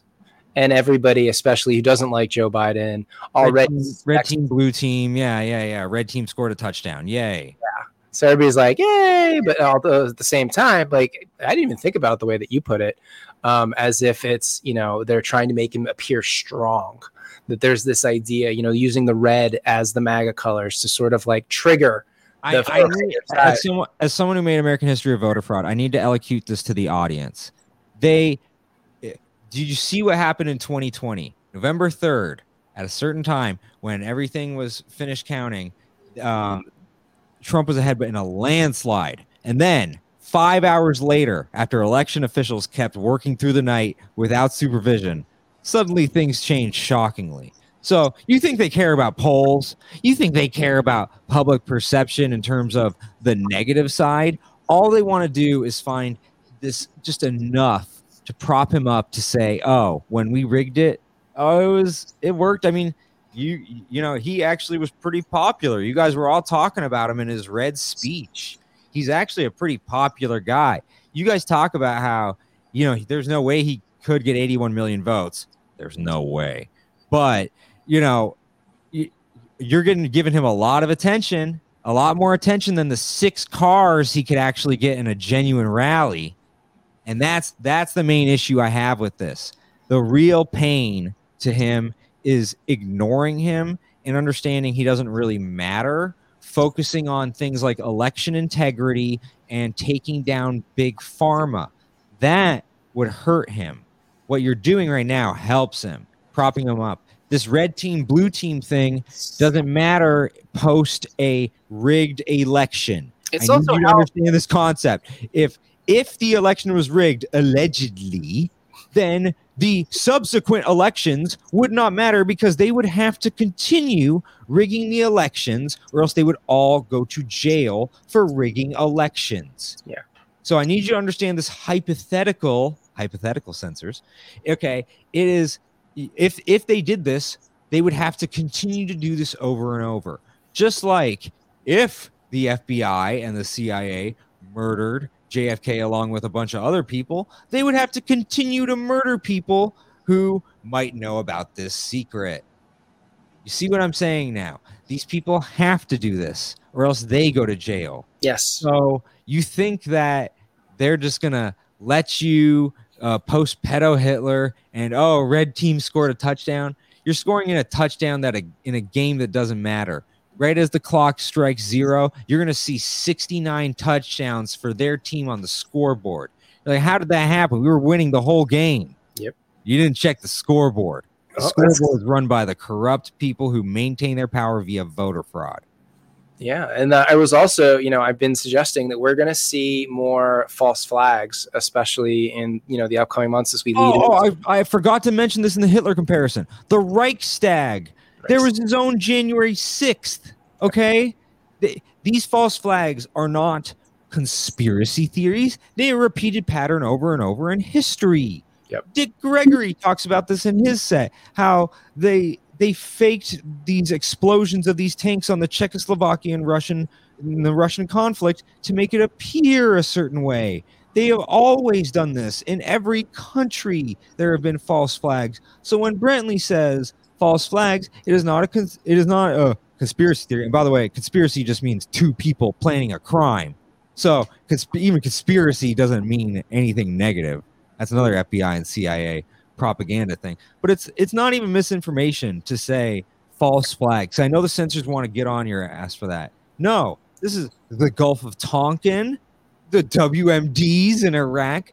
There have been so many false flags in our own lifetimes. So let Brentley talk when he talks about false flags. I know the censor's are going to freak out, but let him talk about false flags. Well, I think we're just going to see, you know, more mass shootings, and we're going to see the the patsies being blamed as America First, MAGA Republican extremists who want to tear the country apart, you know, through violent revolution and all this stuff. And they're going to, again, just project all of the crimes of the radical sort of left onto, you know, whoever they can whip up into doing something, you know, wrong. Whether it's, you know, just somebody who's actually hit a breaking point or an actual like MK Ultra victim. They've weaponized and, and groomed, you know, for the purpose of being like a living weapon. That's the other thing a lot of people don't know in the history of MK Ultra. Like, they probably have people that they can just you know call up on the phone give up the code phrase and then they go and execute you know some sort of mass um, casualty event because these are the kind of things that these people have been working on for decades going back into you know the post world war ii period and project paperclip Oh, absolutely. But yeah, so just something to be aware of, and I, I keep like putting it out there because I just feel like you know any day it's gonna like. Did you hear the story about this guy in Mississippi who was like threatening to crash an airplane into a Walmart?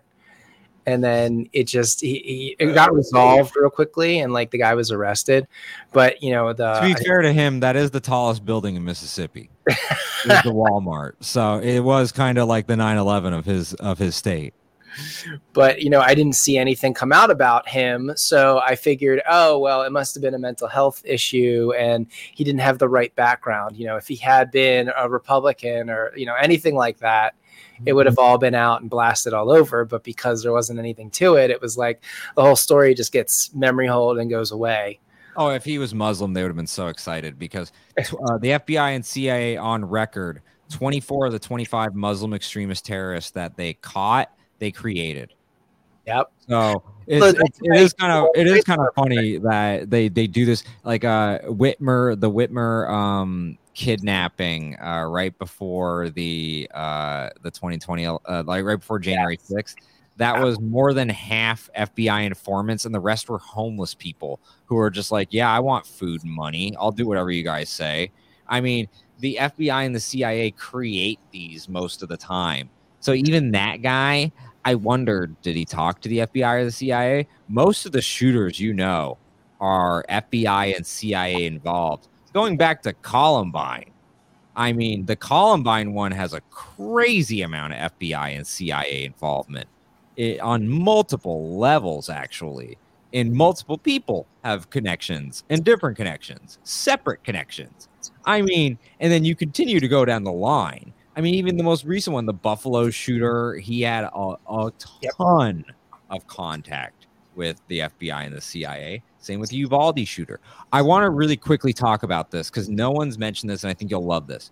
So, Uvalde, everyone talks about how the local police they were at fault. Wrong. They were held up by the FBI and the CIA, and this happens constantly. The local police hate the FBI and the CIA because there's a power hierarchy. And anytime something big like this happens, the local police uh, basically are emasculated. They have they are told to stand down. They they have no control of the situation anymore. They are being told to they, they are being ordered around by the FBI and the CIA. And frankly, the the issue was not that they were not being brave. The issue was that the police and the FBI and the CIA got in a dick measuring contest as kids were being murdered. And here's the thing though the FBI and the CIA are way more complicit in this because they have a lot more information on this shooter. The, the police do not have all this intelligence on the shooter. So they have more of a right to be like um, incompetent here. The FBI and the CIA know everything about this kid, literally from birth. They have a file on him and they probably helped create him. This kid worked part time at a Wendy's and he had five grand to spend. And by the way, he he the, the gun he could have got for 700 bucks. He got the $2600 version, okay? And that version happened to be, you know, harder to trace and yada yada. All the things the FBI and the CIA would coincidentally want if they, you know, allegedly bought this gun for this shooter. Okay, Th- there is no way in poor Uvalde, part time at a Wendy's. I want you to understand they don't even make ten dollars an hour. Okay, in poor areas in Texas, minimum wage is not even ten an hour. Okay, and this kid in poor Uvalde had five grand to just blow. You're out of your mind. This is an FBI, CIA involvement all over it, and they made the cops take that long. Now, I do I, you know, am I defending the cops? No, but the real criminals in that, the FBI and the CIA, you have to attack them 1,000 times before you attack the local cops once. I'm sorry, but that's that's just fact. They have a thousand times more information. They had a thousand times more, you know, complicitness in the crime. They are the responsible ones. The local police, they uh, are victims of a pattern that happens over and over again. They can't do anything because the FBI and the CIA will literally arrest them if they go against their orders. So, and it, it, is an issue of law and order and hierarchy, and they feel like I have to be in the fight to save it so I can't get arrested or like be out of it. It is much more conflicting on the local police side than the FBI who are creating this scenario when they could just work together and go in and save the kids. But that's not what it's about. It's about pi- power and hierarchy and they want a body count. They want a higher body count. They want a mass count. Yeah, I think you know you you can speculate on that, but I think the motives are really there to say, yeah, you want you want a little bit of mess. You want some you want some numbers. You want some casualties, or else it's not going to have as much impact. Oh, and look what happens every time one of these events, you know, happens. It's a it's a new debate about how we can restrict gun rights. Uh, sometimes it's you know we're taking away body armor now. Uh, in, it's, Canada, it, it, it's not just gun rights. It's it's gun rights, and we can censor you more, track you more, Everything. and you know really violate your privacy. Yep. So the guns are the tip of the spear. They're the headliner for sure. But it's all the other stuff insidious to that. That's why they really want to get to you. And then they want to distract you with the guns, which are very important. Trust me.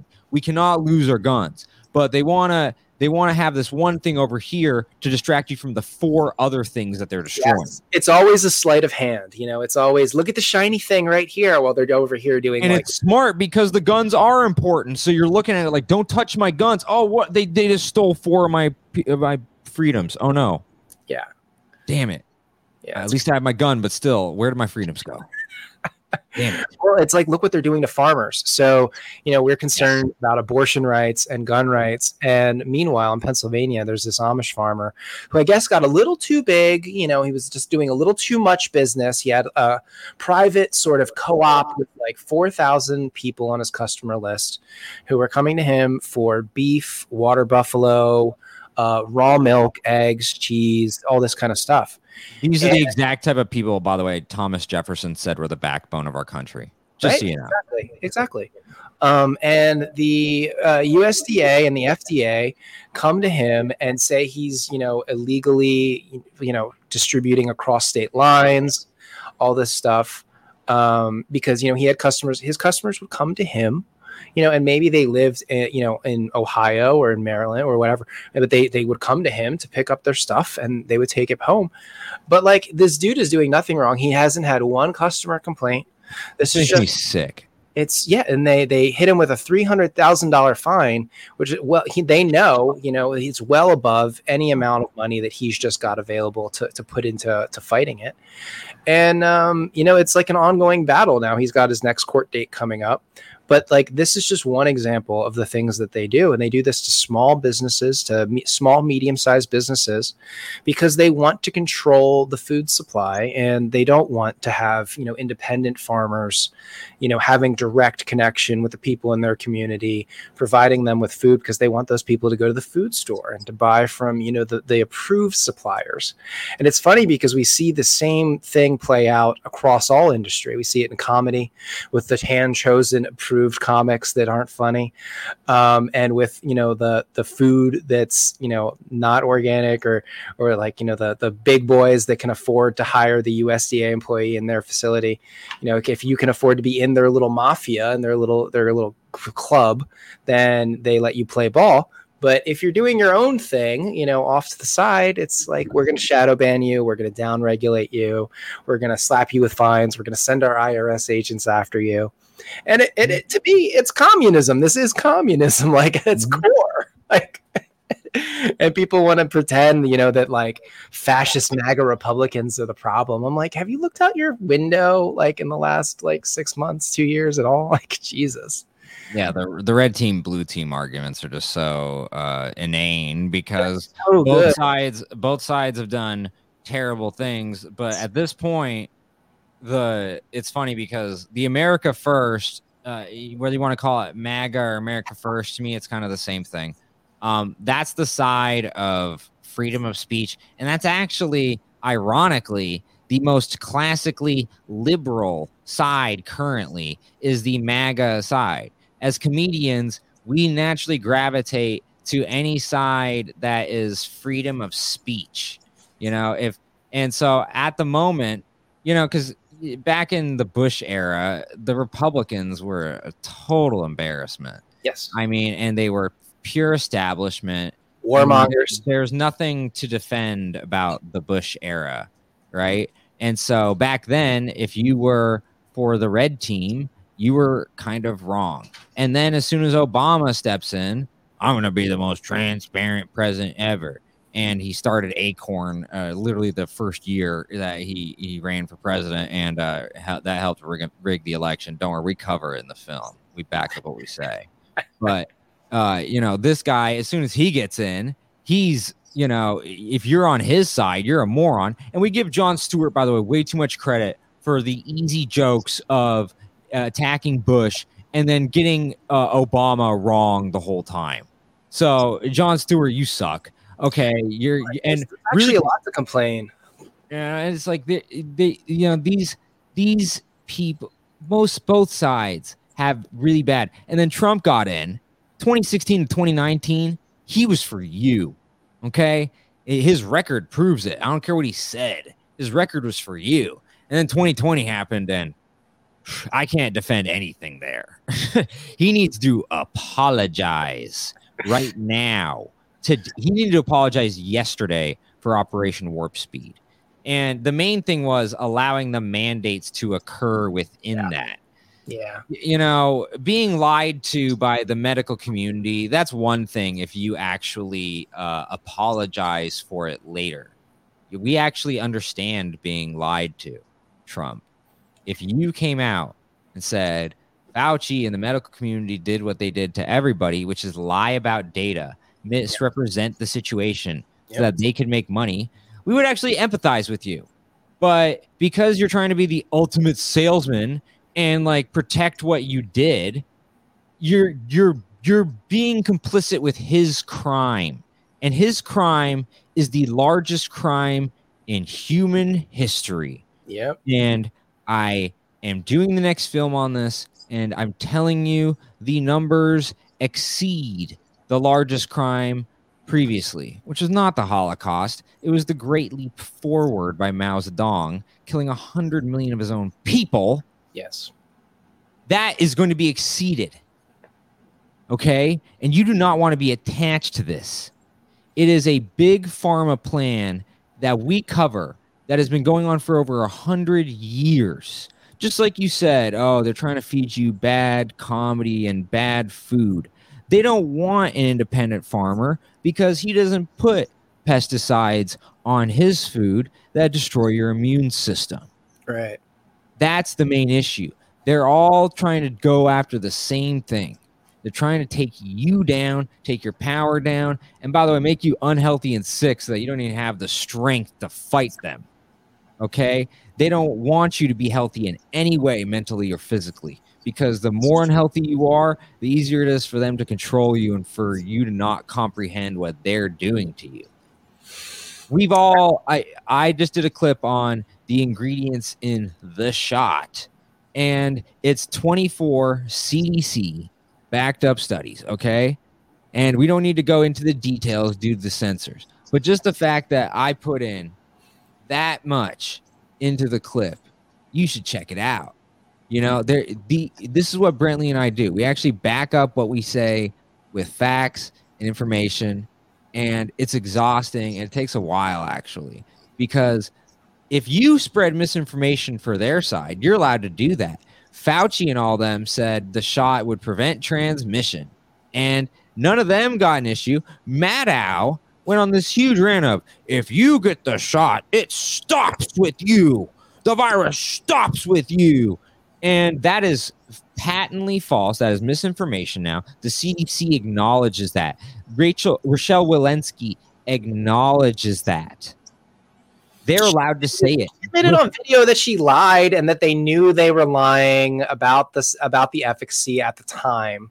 Like it's all out there now. And what's funny is they're trying to turn it into a Trump, you know, loss. There I've Yeah. seen this It's all like cudgel. they're trying to turn it around now and be like, oh, you know, it's like the Trump vaccine and and Trump, you know, this and Trump that because I feel like you know if they have to, they'll they will they'll cut Fauci loose. You know, and maybe maybe we will see prosecution of, of Fauci and Peter Daszak. There's a name people don't know. Peter Daszak is oh, one Oh, of yeah. the main figures responsible for the illegal laundering of American taxpayer dollars through the NIH and the NIAID um, into China to do this illegal gain of function research that likely was responsible for spawning the coronavirus. And uh, and the key also, he's Ukrainian. The amount of bioweapons research we do in Ukraine is shocking, and this Well, is also we- on we record. were, we were doing a lot of until a certain Russian, uh, you know, adventurer slash totalitarian dictator who gets a lot of hate in the media decides to go in and you know destroy a bunch of their labs. I, I want people to understand here's the actual context of Ukraine and Russia. This is a proxy war where Ukraine isn't really a country. I'm sorry, Ukrainians, but you have the most corrupt government in the world, by except for like China. Okay, this is this is a just a cesspool of corruption, and it was bad before the coup in 2014 when the yeah. CIA went in there and installed all their buddies. This is a this is a country that exists either as a weapon for the Russians, uh, and when they have their stooge president in, or it exists as a weapon for us when we have our stooge president in.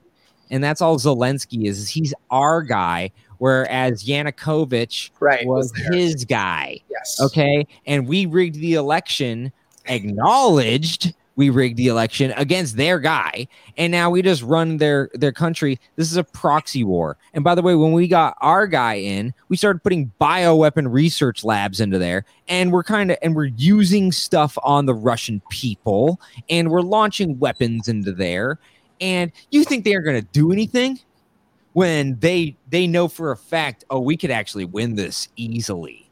Uh very easily and they already did, by the way. They control all the key portions of Ukraine, and they're just letting them starve monetarily and you know, finance. Like, you know, they have all the oil, they have all the water. you think they didn't win? Russia just dominated, and they did it with minimum casualties and minimum amount of uh, financial issues. I mean, it was a clean sweep what Russia did and kind of embarrassed the West because they got housed in this proxy war. Absolutely housed.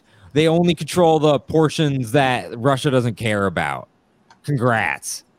Yeah. And the other thing people don't know is that Zelensky is an actor. He was an actor, you know, before. Actually, he he's a comedian, which makes me sick. He's the richest comedian yeah. in history yeah. and it makes me disgusted because he works for this billionaire. I forget his name. It's some rushy, rushy name. Anyways, you know he's got he's he works for this billionaire, and this billionaire just pays for his all of his move, and he's a puppet to the billionaire, and that billionaire was a puppet to Putin. Yeah, you know, and so it's just kind of funny how this all works. It ties back to what you were saying about Biden.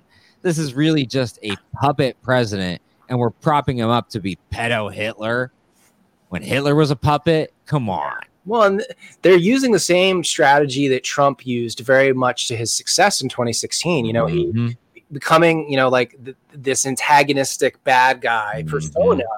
It, you know, it makes it charges your base and it charges the uh you know it charges your base because all of a sudden you know you have this like new uh this new bad guy to to attack here's and, the other thing if we all laughed at biden and said, "Oh, we don't take this guy seriously in that moment." Right. That would have been the antidote. But everyone took it way too seriously. The right, their biggest issue, as someone who came over from the left, I can tell you this for a fact no sense of humor, no ability to have fun at all. I walk around at CPAC and I'm talking to these people, and you guys need to get a sense of humor. You guys need to understand that this is actually a game and they win the game because they take it less seriously than you. They are allowed to do the jujitsu move of letting these things reflect off of them, as opposed to you just you have to get punched in the face every time. You oh, I have to be in the fight. Oh, it's so serious. It's not always that serious, actually. And you're playing into their game by taking it that way. We'd all just said, "Oh my God, this this puppet tried to make himself look like a president." Hilarious Look at his red visage. Oh, he tried to look powerful. He looks like a clown. If we had done that, that would have been the perfect antidote. But we called him pedo Hitler, which is literally as powerful as you could talk about it. Not only is he Hitler, but now he's Epstein too. This guy sounds so powerful. I mean, like wow hitler never even did that i mean you know so it's like you're playing into it wrong you yeah. made it dark brandon's finest hour you know it was such a stop making move. dark brandon happen like just let him fade away. again that's dark brandon is just fbi cia thing they literally had focus groups they paid them millions of dollars they're like oh crap, how do we turn this brand into thing into something positive for us? And it took a months, by the way, it took them months of focus grouping this. Okay, it took them a long time, and they're like, "Oh, dark brand," and it wasn't even great, but it's the thing that hit the hardest when they tried to throttle it up artificially on social media. You guys also need to read. By the way, you you oh you think oh I'm lying about this stuff. University of Stanford did a study on the Wu Mao army, which is millions of people in China just doing propaganda on Twitter solely, getting paid 50 cents equivalent per post. That's what Wu Mao means, 50 cents. And so you're getting you're they're getting paid per post. And you go to Trump uh, you used to be able to go to Trump's Twitter and it was just so many CCP bots. Yeah. And by the way, they would take pictures of your teenager in America, use that picture without your permission, and use that as their avatar. Yep. And then they would post all these like weird emojis that honestly the American phones don't have access to most of the time. It was like, you know, my my my friend has a Chinese phone, he let me use it, and it's like I have these emojis, but I didn't know my American phone. So it's like it was, you know, it was so obvious that these are bots. Yeah. You know, and from the CCP. And what I mean bots, these are actual people, but they're slaves. Right. And they, these aren't people with their own opinions. They're literally being quasi whipped. You have to say these things as like you're doing it. So they're a bot. They're a modern version of a bot. It's a human, but it's a bot. You know, so it's when you see what these, you know, what people are paid so much money it's it's it, it's only 50 cents but these are millions of people millions yeah. are doing this every single day every single post so much money is being spent on propaganda just to mess with your mind the information war is the most important war by miles. There's there's all these different types of war. Kinetic war is the one you know of but the psychological information war and the economic war those are the wars that matter. Them trying to destroy the value of your dollar with inflation that matters much more you know much more than the kinetic war. And and by the way we would lose a kinetic war uh, if our unvaccinated boys were in there we would win. But our unvaccinated boys are out. We would lose a kinetic war. When the war happens people are going to have heart attacks. No joke. The pressure the blood pressure is going to rise. And when they're flying planes this is documented. People will have heart attacks in the heat of the battle because yeah. of what happened to them. So, unless we have our unvaccinated boys in there, we would not even win a kinetic war. Just letting you know, we now have seamen, uh, submarine people who are running into things. This has never been documented in Navy history. They're just randomly running into sandbars, their own other like submarines, enemy submarines we ran into a Chinese submarine on accident. Oops. And we had to apologize. Not Do you know how incompetent our military is right now because we launched all of our unvaccinated boys out? Hmm. Yeah, we had uh, Colonel Rob Maness on, who was a 30 year, uh, 32 year, actually, I think, Air Force veteran who was all over. I think he was all over in all different areas of, uh, of, of, the, of the force. And he. Badass. He says now, for the first time in his life, um, to, he's advising people not to go in to the military. You know, he was in there. Mm-hmm. He goes his family line like his paternal line goes all the way back to like you know the founding of the country like all of his his grandfather yeah. always served always. All three of his boys were, were in and they're all out now because the way the military culture has changed it's not it's no longer what it was. It's very maoist. They're pushing a lot of the woke gender ideology a lot of the critical race stuff. And the struggle sessions shaming you publicly and so yeah, he's he's encouraging people now not to go in. And it's it's showing like they're they're having problems with recruitment and retention. They have far more people retiring than that they're, they're not even able to meet their most basic recruitment uh, you know needs. So we're we're we're in and we're in a tizzy. We're in a trouble spot. Oh, and uh, by the way, uh, China has all has the most fighting age males uh, right now, and they have a long history of saying to their own people, we look at you as expendable and we actually want to get rid of at least 100 million of you.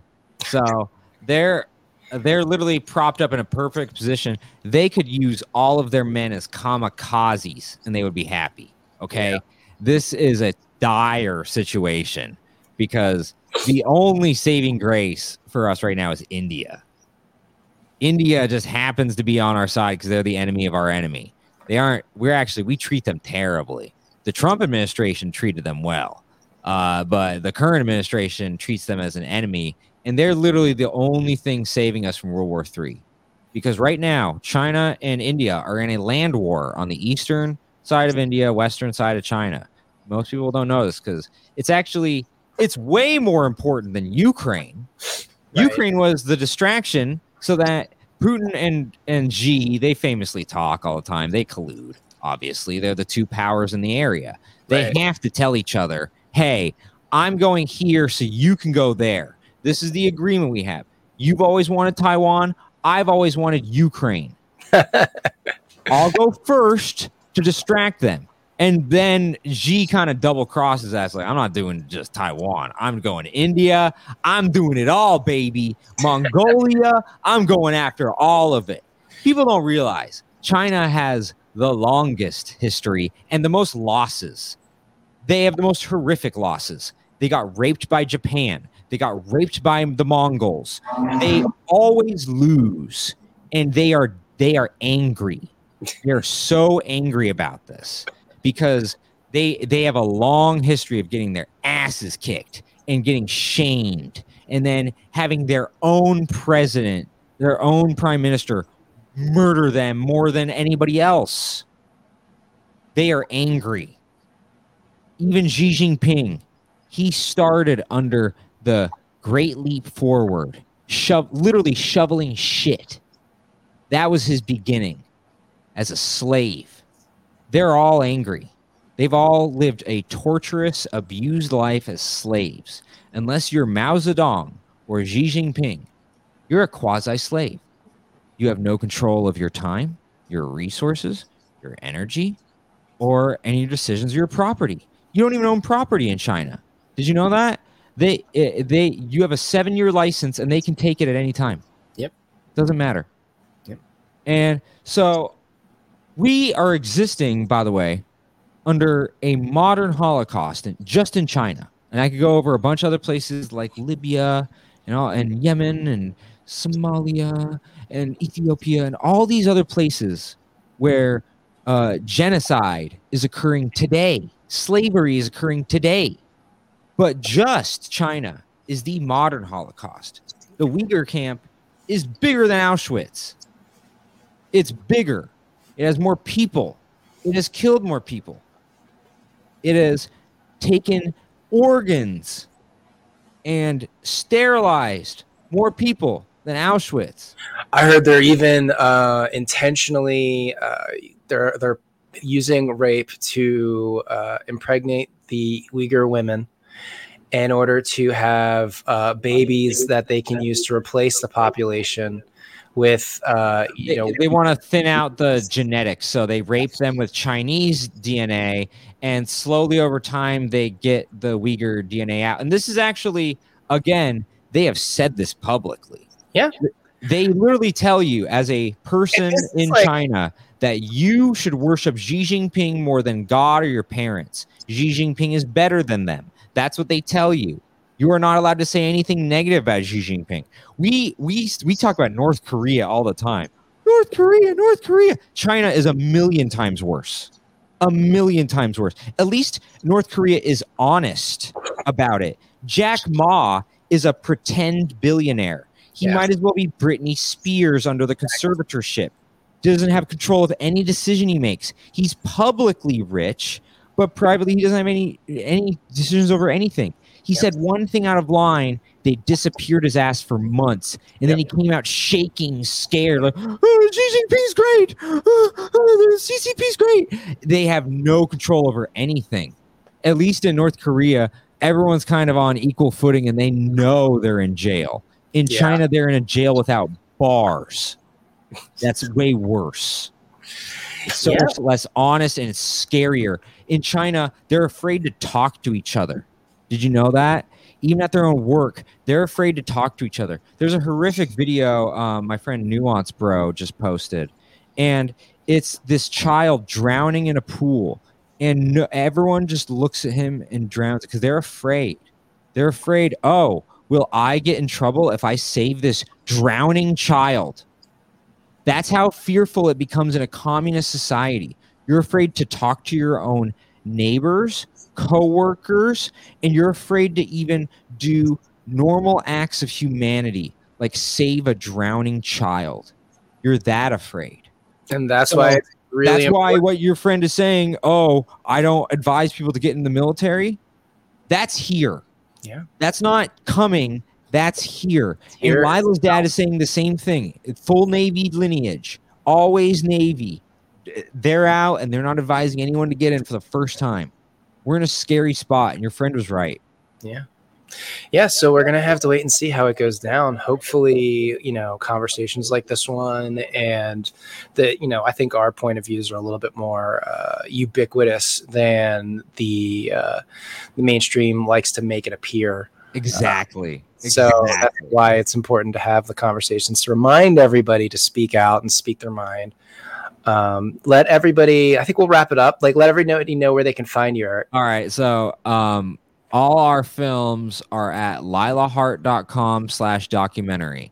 Everyone gets Lila's name wrong. They can't even pronounce it right. They call her Lila, Layla, the Lila, L I L A H A R T. Four letters, and you guys screwed up. It's incredible.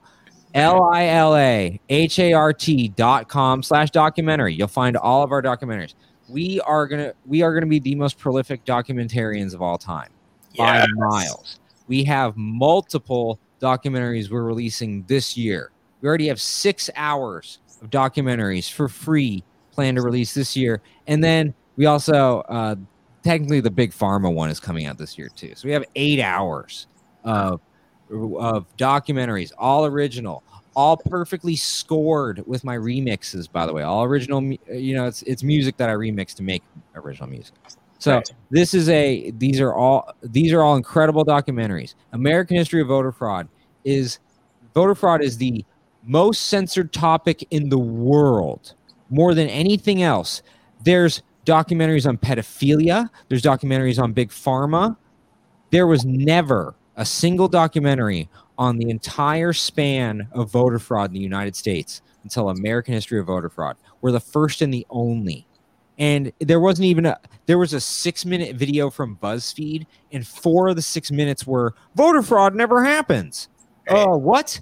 Okay that doesn't count. We're the only one who even attempted this because there's nothing as censored and boring as voter fraud and we made it into an entertaining masterpiece that you will watch for two hours you'll blow through it it is it is actually I've had people say the only reason I stopped the film is to call other people and to freak out about the evidence. Have you seen this? Do you know about LBJ? That's the only way you're going to stop the film is to call people and talk about the other evidence. It's a brilliant film. And then because we're so censored, we have to make documentaries so that you watch our documentary. Okay? So we got Joan Rivers coming up. Wow, that's a juicy one. And then Dick Gregory. This is going to be the greatest film about an individual black person that has ever been made when you watch this film on Dick Gregory, it exposes everything negative and positive about race in that time that they don't want you to know. Because there was actually a lot of positives about race that they don't want you to know at that time. And how Dick Gregory actually viewed the South as the positive ones and the North as the negative ones, and how the South were at least honest about their racism. And at least in the South, I knew where to go. And maybe they made mistakes, but at least they liked some of us individually, uh, as opposed to the North, where they don't like any of us individually. They just like us as a group. You have to watch this Dick Gregory thing. I'm I'm almost done with it, and we're going to have a big announcement on when the two hours is done. But just his performance in jail you need to watch this. That was good. I, I watched. game changer. It's good. Definitely. This, this guy. This guy is someone we should all celebrate. White, black, gay, straight, Jewish, blah blah blah. He was for everybody, and that's why he's the greatest comedian of all time. And then Joan Rivers is the greatest female comedian of all time, and that's why she gets her own documentary. Yep. And then Monty Python, they're the greatest international comedian, so they get their own documentary. And then we we have a couple others that I was gonna do into two minute shorts, and honestly, they're too good. I have to make them. I'll announce one here for you first. Freddie Prinze. I'm turning that one into a documentary. That one is too good. And I have eight hours of rare footage that people don't know. Did you know Wow. Freddie Prinze used to host Saturday morning cartoons? I did not know that. High as hell, too. He is so strung out. And it is so funny as he's like, "Da, da, da, da," you know, it's like the, the cute little music's in the background. Saturday morning, Saturday morning. And, you know, it's like, oh my God, this is gold. He, he has bags under his eyes, like, uh, where am I? You know, he's looking at these people like they're Mickey Mouse, you know, ma- Mouseketeers, and he's looking at them like they're hacks. Now is It's that is that Freddie is that Freddie Prinze Jr.'s father? Yes. Ah. And okay, let me let me give you a quick preview to get you guys interested because I know most of you don't even know who this guy is. At the time, he was the youngest comedian to ever hit ever, even younger than Eddie Murphy. He at 19 got on the Tonight Show and murdered. And this is when when you're on the Tonight Show, you're in front of 30 million people minimum, and then those 30 million talk to about 100 million people about your show. Okay, he was an instant superstar, and he had a sitcom that was an instant superstar. And he, from 19 to 22, he was just a superstar. And then he died at 22. He killed himself. It's the greatest tragedy in the history of comedy. This guy was the greatest Hispanic comedian of all time by a mile. And also, he was half Hispanic and half Jewish. He was like this weird combination. It was just so, he was so cool. I mean, it, an underrated impressionist, by the way. Uh, uh, he did voices so well and just casually well. I mean, he it wasn't even like the best part of his act, but when you watch him, you're like, oh my god, he did black voices well, he did Italian voices well, he did Jewish voices well. I mean, he was just hilarious, and the ladies were obsessed with this guy. Oh my god, he was just pounding all day, every day. He was crushing it, and I mean, he was, and you could tell he's an attractive guy. He's charismatic. He had complete control at 19. I mean, he had the palm of the world in his hands. Okay. And he was just, Shame. he was the man. And I know I screwed up the idiom with the palm and the hands. Whatever, guys. We're in, we're almost an hour two. Screw you. Okay. But I'm telling you, oh my God, he had a history of playing Russian roulette. I didn't know that. I, I'm still, I haven't done the deep dive on him yet, to be honest. Yeah, no, I'm just, I'm just He, sure- was- he played Russian. No. Oh, I mean, he felt like he was invincible. That's the best way I could describe it. And how could you not with his life? Yeah. What he did.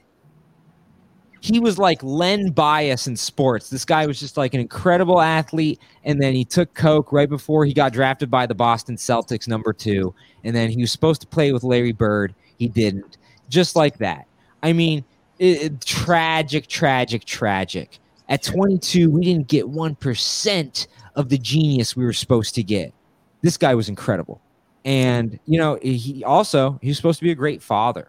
He was, he was, he, you could tell he was a loving guy, and he may have been a philanderer, but he was a loving guy. He would have been a great father to Freddie Prinze Jr. And that's the other tragedy of it. Is like Freddie Prinze Jr. has to grow up without a father and being in the shadow of that and not even knowing who he is. Most of this footage isn't even there. This is actually, you know, the Joan Rivers thing and the Freddie Prinze thing. These are mostly, and the Dick Gregory thing. These are mostly for their kids, so they can even understand the great people they were. Because this footage is all unforeseen. Dick Gregory did a whole, they had a whole Showtime documentary. Not one second of our documentary is in their documentary, and I'm Wow. shocked because uh, the his two greatest performances of all time, not one second is in your documentary. Trash, a, an embarrassment to the man and, and what he did. You know, I mean, same thing with Joan Rivers and then Freddie Prinze. There is no great documentary on him. Freddie Prinze Jr. deserves to see some of this footage and how cool his dad was. And you know, yeah, he was a little bit of a playboy. Maybe he wasn't faithful. Okay, if that's the worst thing you can say about the guy, who gives a shit? And you he know was really cool, and like he actually, black people really loved him. Like minorities Like he was an outsider that you could connect with, whether you were black, Jewish, whatever. You got him. You're like, oh my god, he gets me. And that was the other tragedy of it is you lost someone who got you. There's a lot of people who get you, like Breitbart, you know. And by the way, I forgot to tell you with Breitbart, uh, it was because he said he was going to have a documentary exposing Obama at CPAC, and then like a week later, oh yeah. So, but you know, it's any of these people who really want to help you, they get demonized, censored like Brentley and Daniel, and and then sometimes when they get really good at what they do, they get murdered. So you got to support people like Daniel and Brentley before it's too damn late. You never know. Like they're over the target. You never know. And the more you support them, the harder it is for the FBI and the CIA to murder them. Legitimately. Look at Alex Jones. Look at Dick Gregory. They were afraid to murder those two because uh, the, the the public would riot. They got too big. So it, that's that's the thing. Just support people like Brent and Daniel and me, and the FBI and CIA can't even murder us. Really, I mean, Breitbart, you know, his issue was uh, idiots like Steve Bannon bought the fucking FBI and CIA propaganda. Oh, he was working 20 hours a day. I work 20 hours a day currently. The FBI and the CIA, if I die, they murdered me. Okay. That's what happened. I'm working 20 hours a day. I'm fine. Okay. Big deal. Yeah. It's it's ridiculous how they framed it as though he had a heart attack at 40. You kidding me? You kidding Yeah. me? well, it's just like today, all these young folks killing over with heart attacks and Oh yeah, uh, we talk about this in the comedy community. We've always been doing coke laced with something wrong. Right. We've always been, do- not me by the way. I hate coke, but we've and it's expensive. Ew, as a Jew, I'm like, oh, it's uh, expensive and it Good coke, sucks. good coke is rare, and Yeah, yeah. It, it, good coke was all in the '80s, by the way. Uh, you know, it was all uncut. You Or know, it's you, need, you need a time machine to have good coke. But you know, I mean, there's all these comedians who are doing all this bad coke and all these other things. There's one variable that got introduced in 2021 that changed everything, and that's when everyone started dropping. I wonder what that variable is. Sensors, you know. So, but that's that's the thing. Is it that's the thing that's changing things. We're more vulnerable now. You have a weaker immune system eh, because of this one variable that got introduced that was given to you for free, even though your tax dollars paid for it, morons. So in the end, that's what's happening. And the fact that we have to even dance around it and do all these different phrases for it, if Yep. that isn't enough of a de- of a definition and example that we're in a banana republic, a quasi communist society, like Brent was talking about, you need to open up your eyes and your ears. Eric, Anyways, lilahart.com slash documentary. the worst plug I've ever given. Run on a rant Oh, again. Yeah, fine. lilahart.com slash documentary. I'm Eric Abbenante on all platforms and love Lila Hart on all platforms. We're easy to find, even though you have to type in our full name, just like those guys to even find us or shadow banned. We make good stuff. We make it for free, just like these guys. Support us. Come on. Yes, everybody definitely check out the American history of voter fraud. Check out my discussion with Miss Lila, you know, our past discussion with her. It was amazing. And don't forget to like, comment, subscribe to the channel if you haven't yet. Uh, feel free to share the show with your friends. If you share the show with just one friend, it really helps us grow. One of the best names in the game. Dangerous rhetoric. It's Yeah. very good. Thank you. Thank you. That's what we were accused of. And so we just sort of took it and ran with it. Because you know we do immune to the system, and that's also a hot name. So I got to give a good name respect because the dangerous rhetoric is very good. I know exactly what you guys are talking about. I know what the show is, and it's it rings. It's a good name, dangerous rhetoric. I like saying it.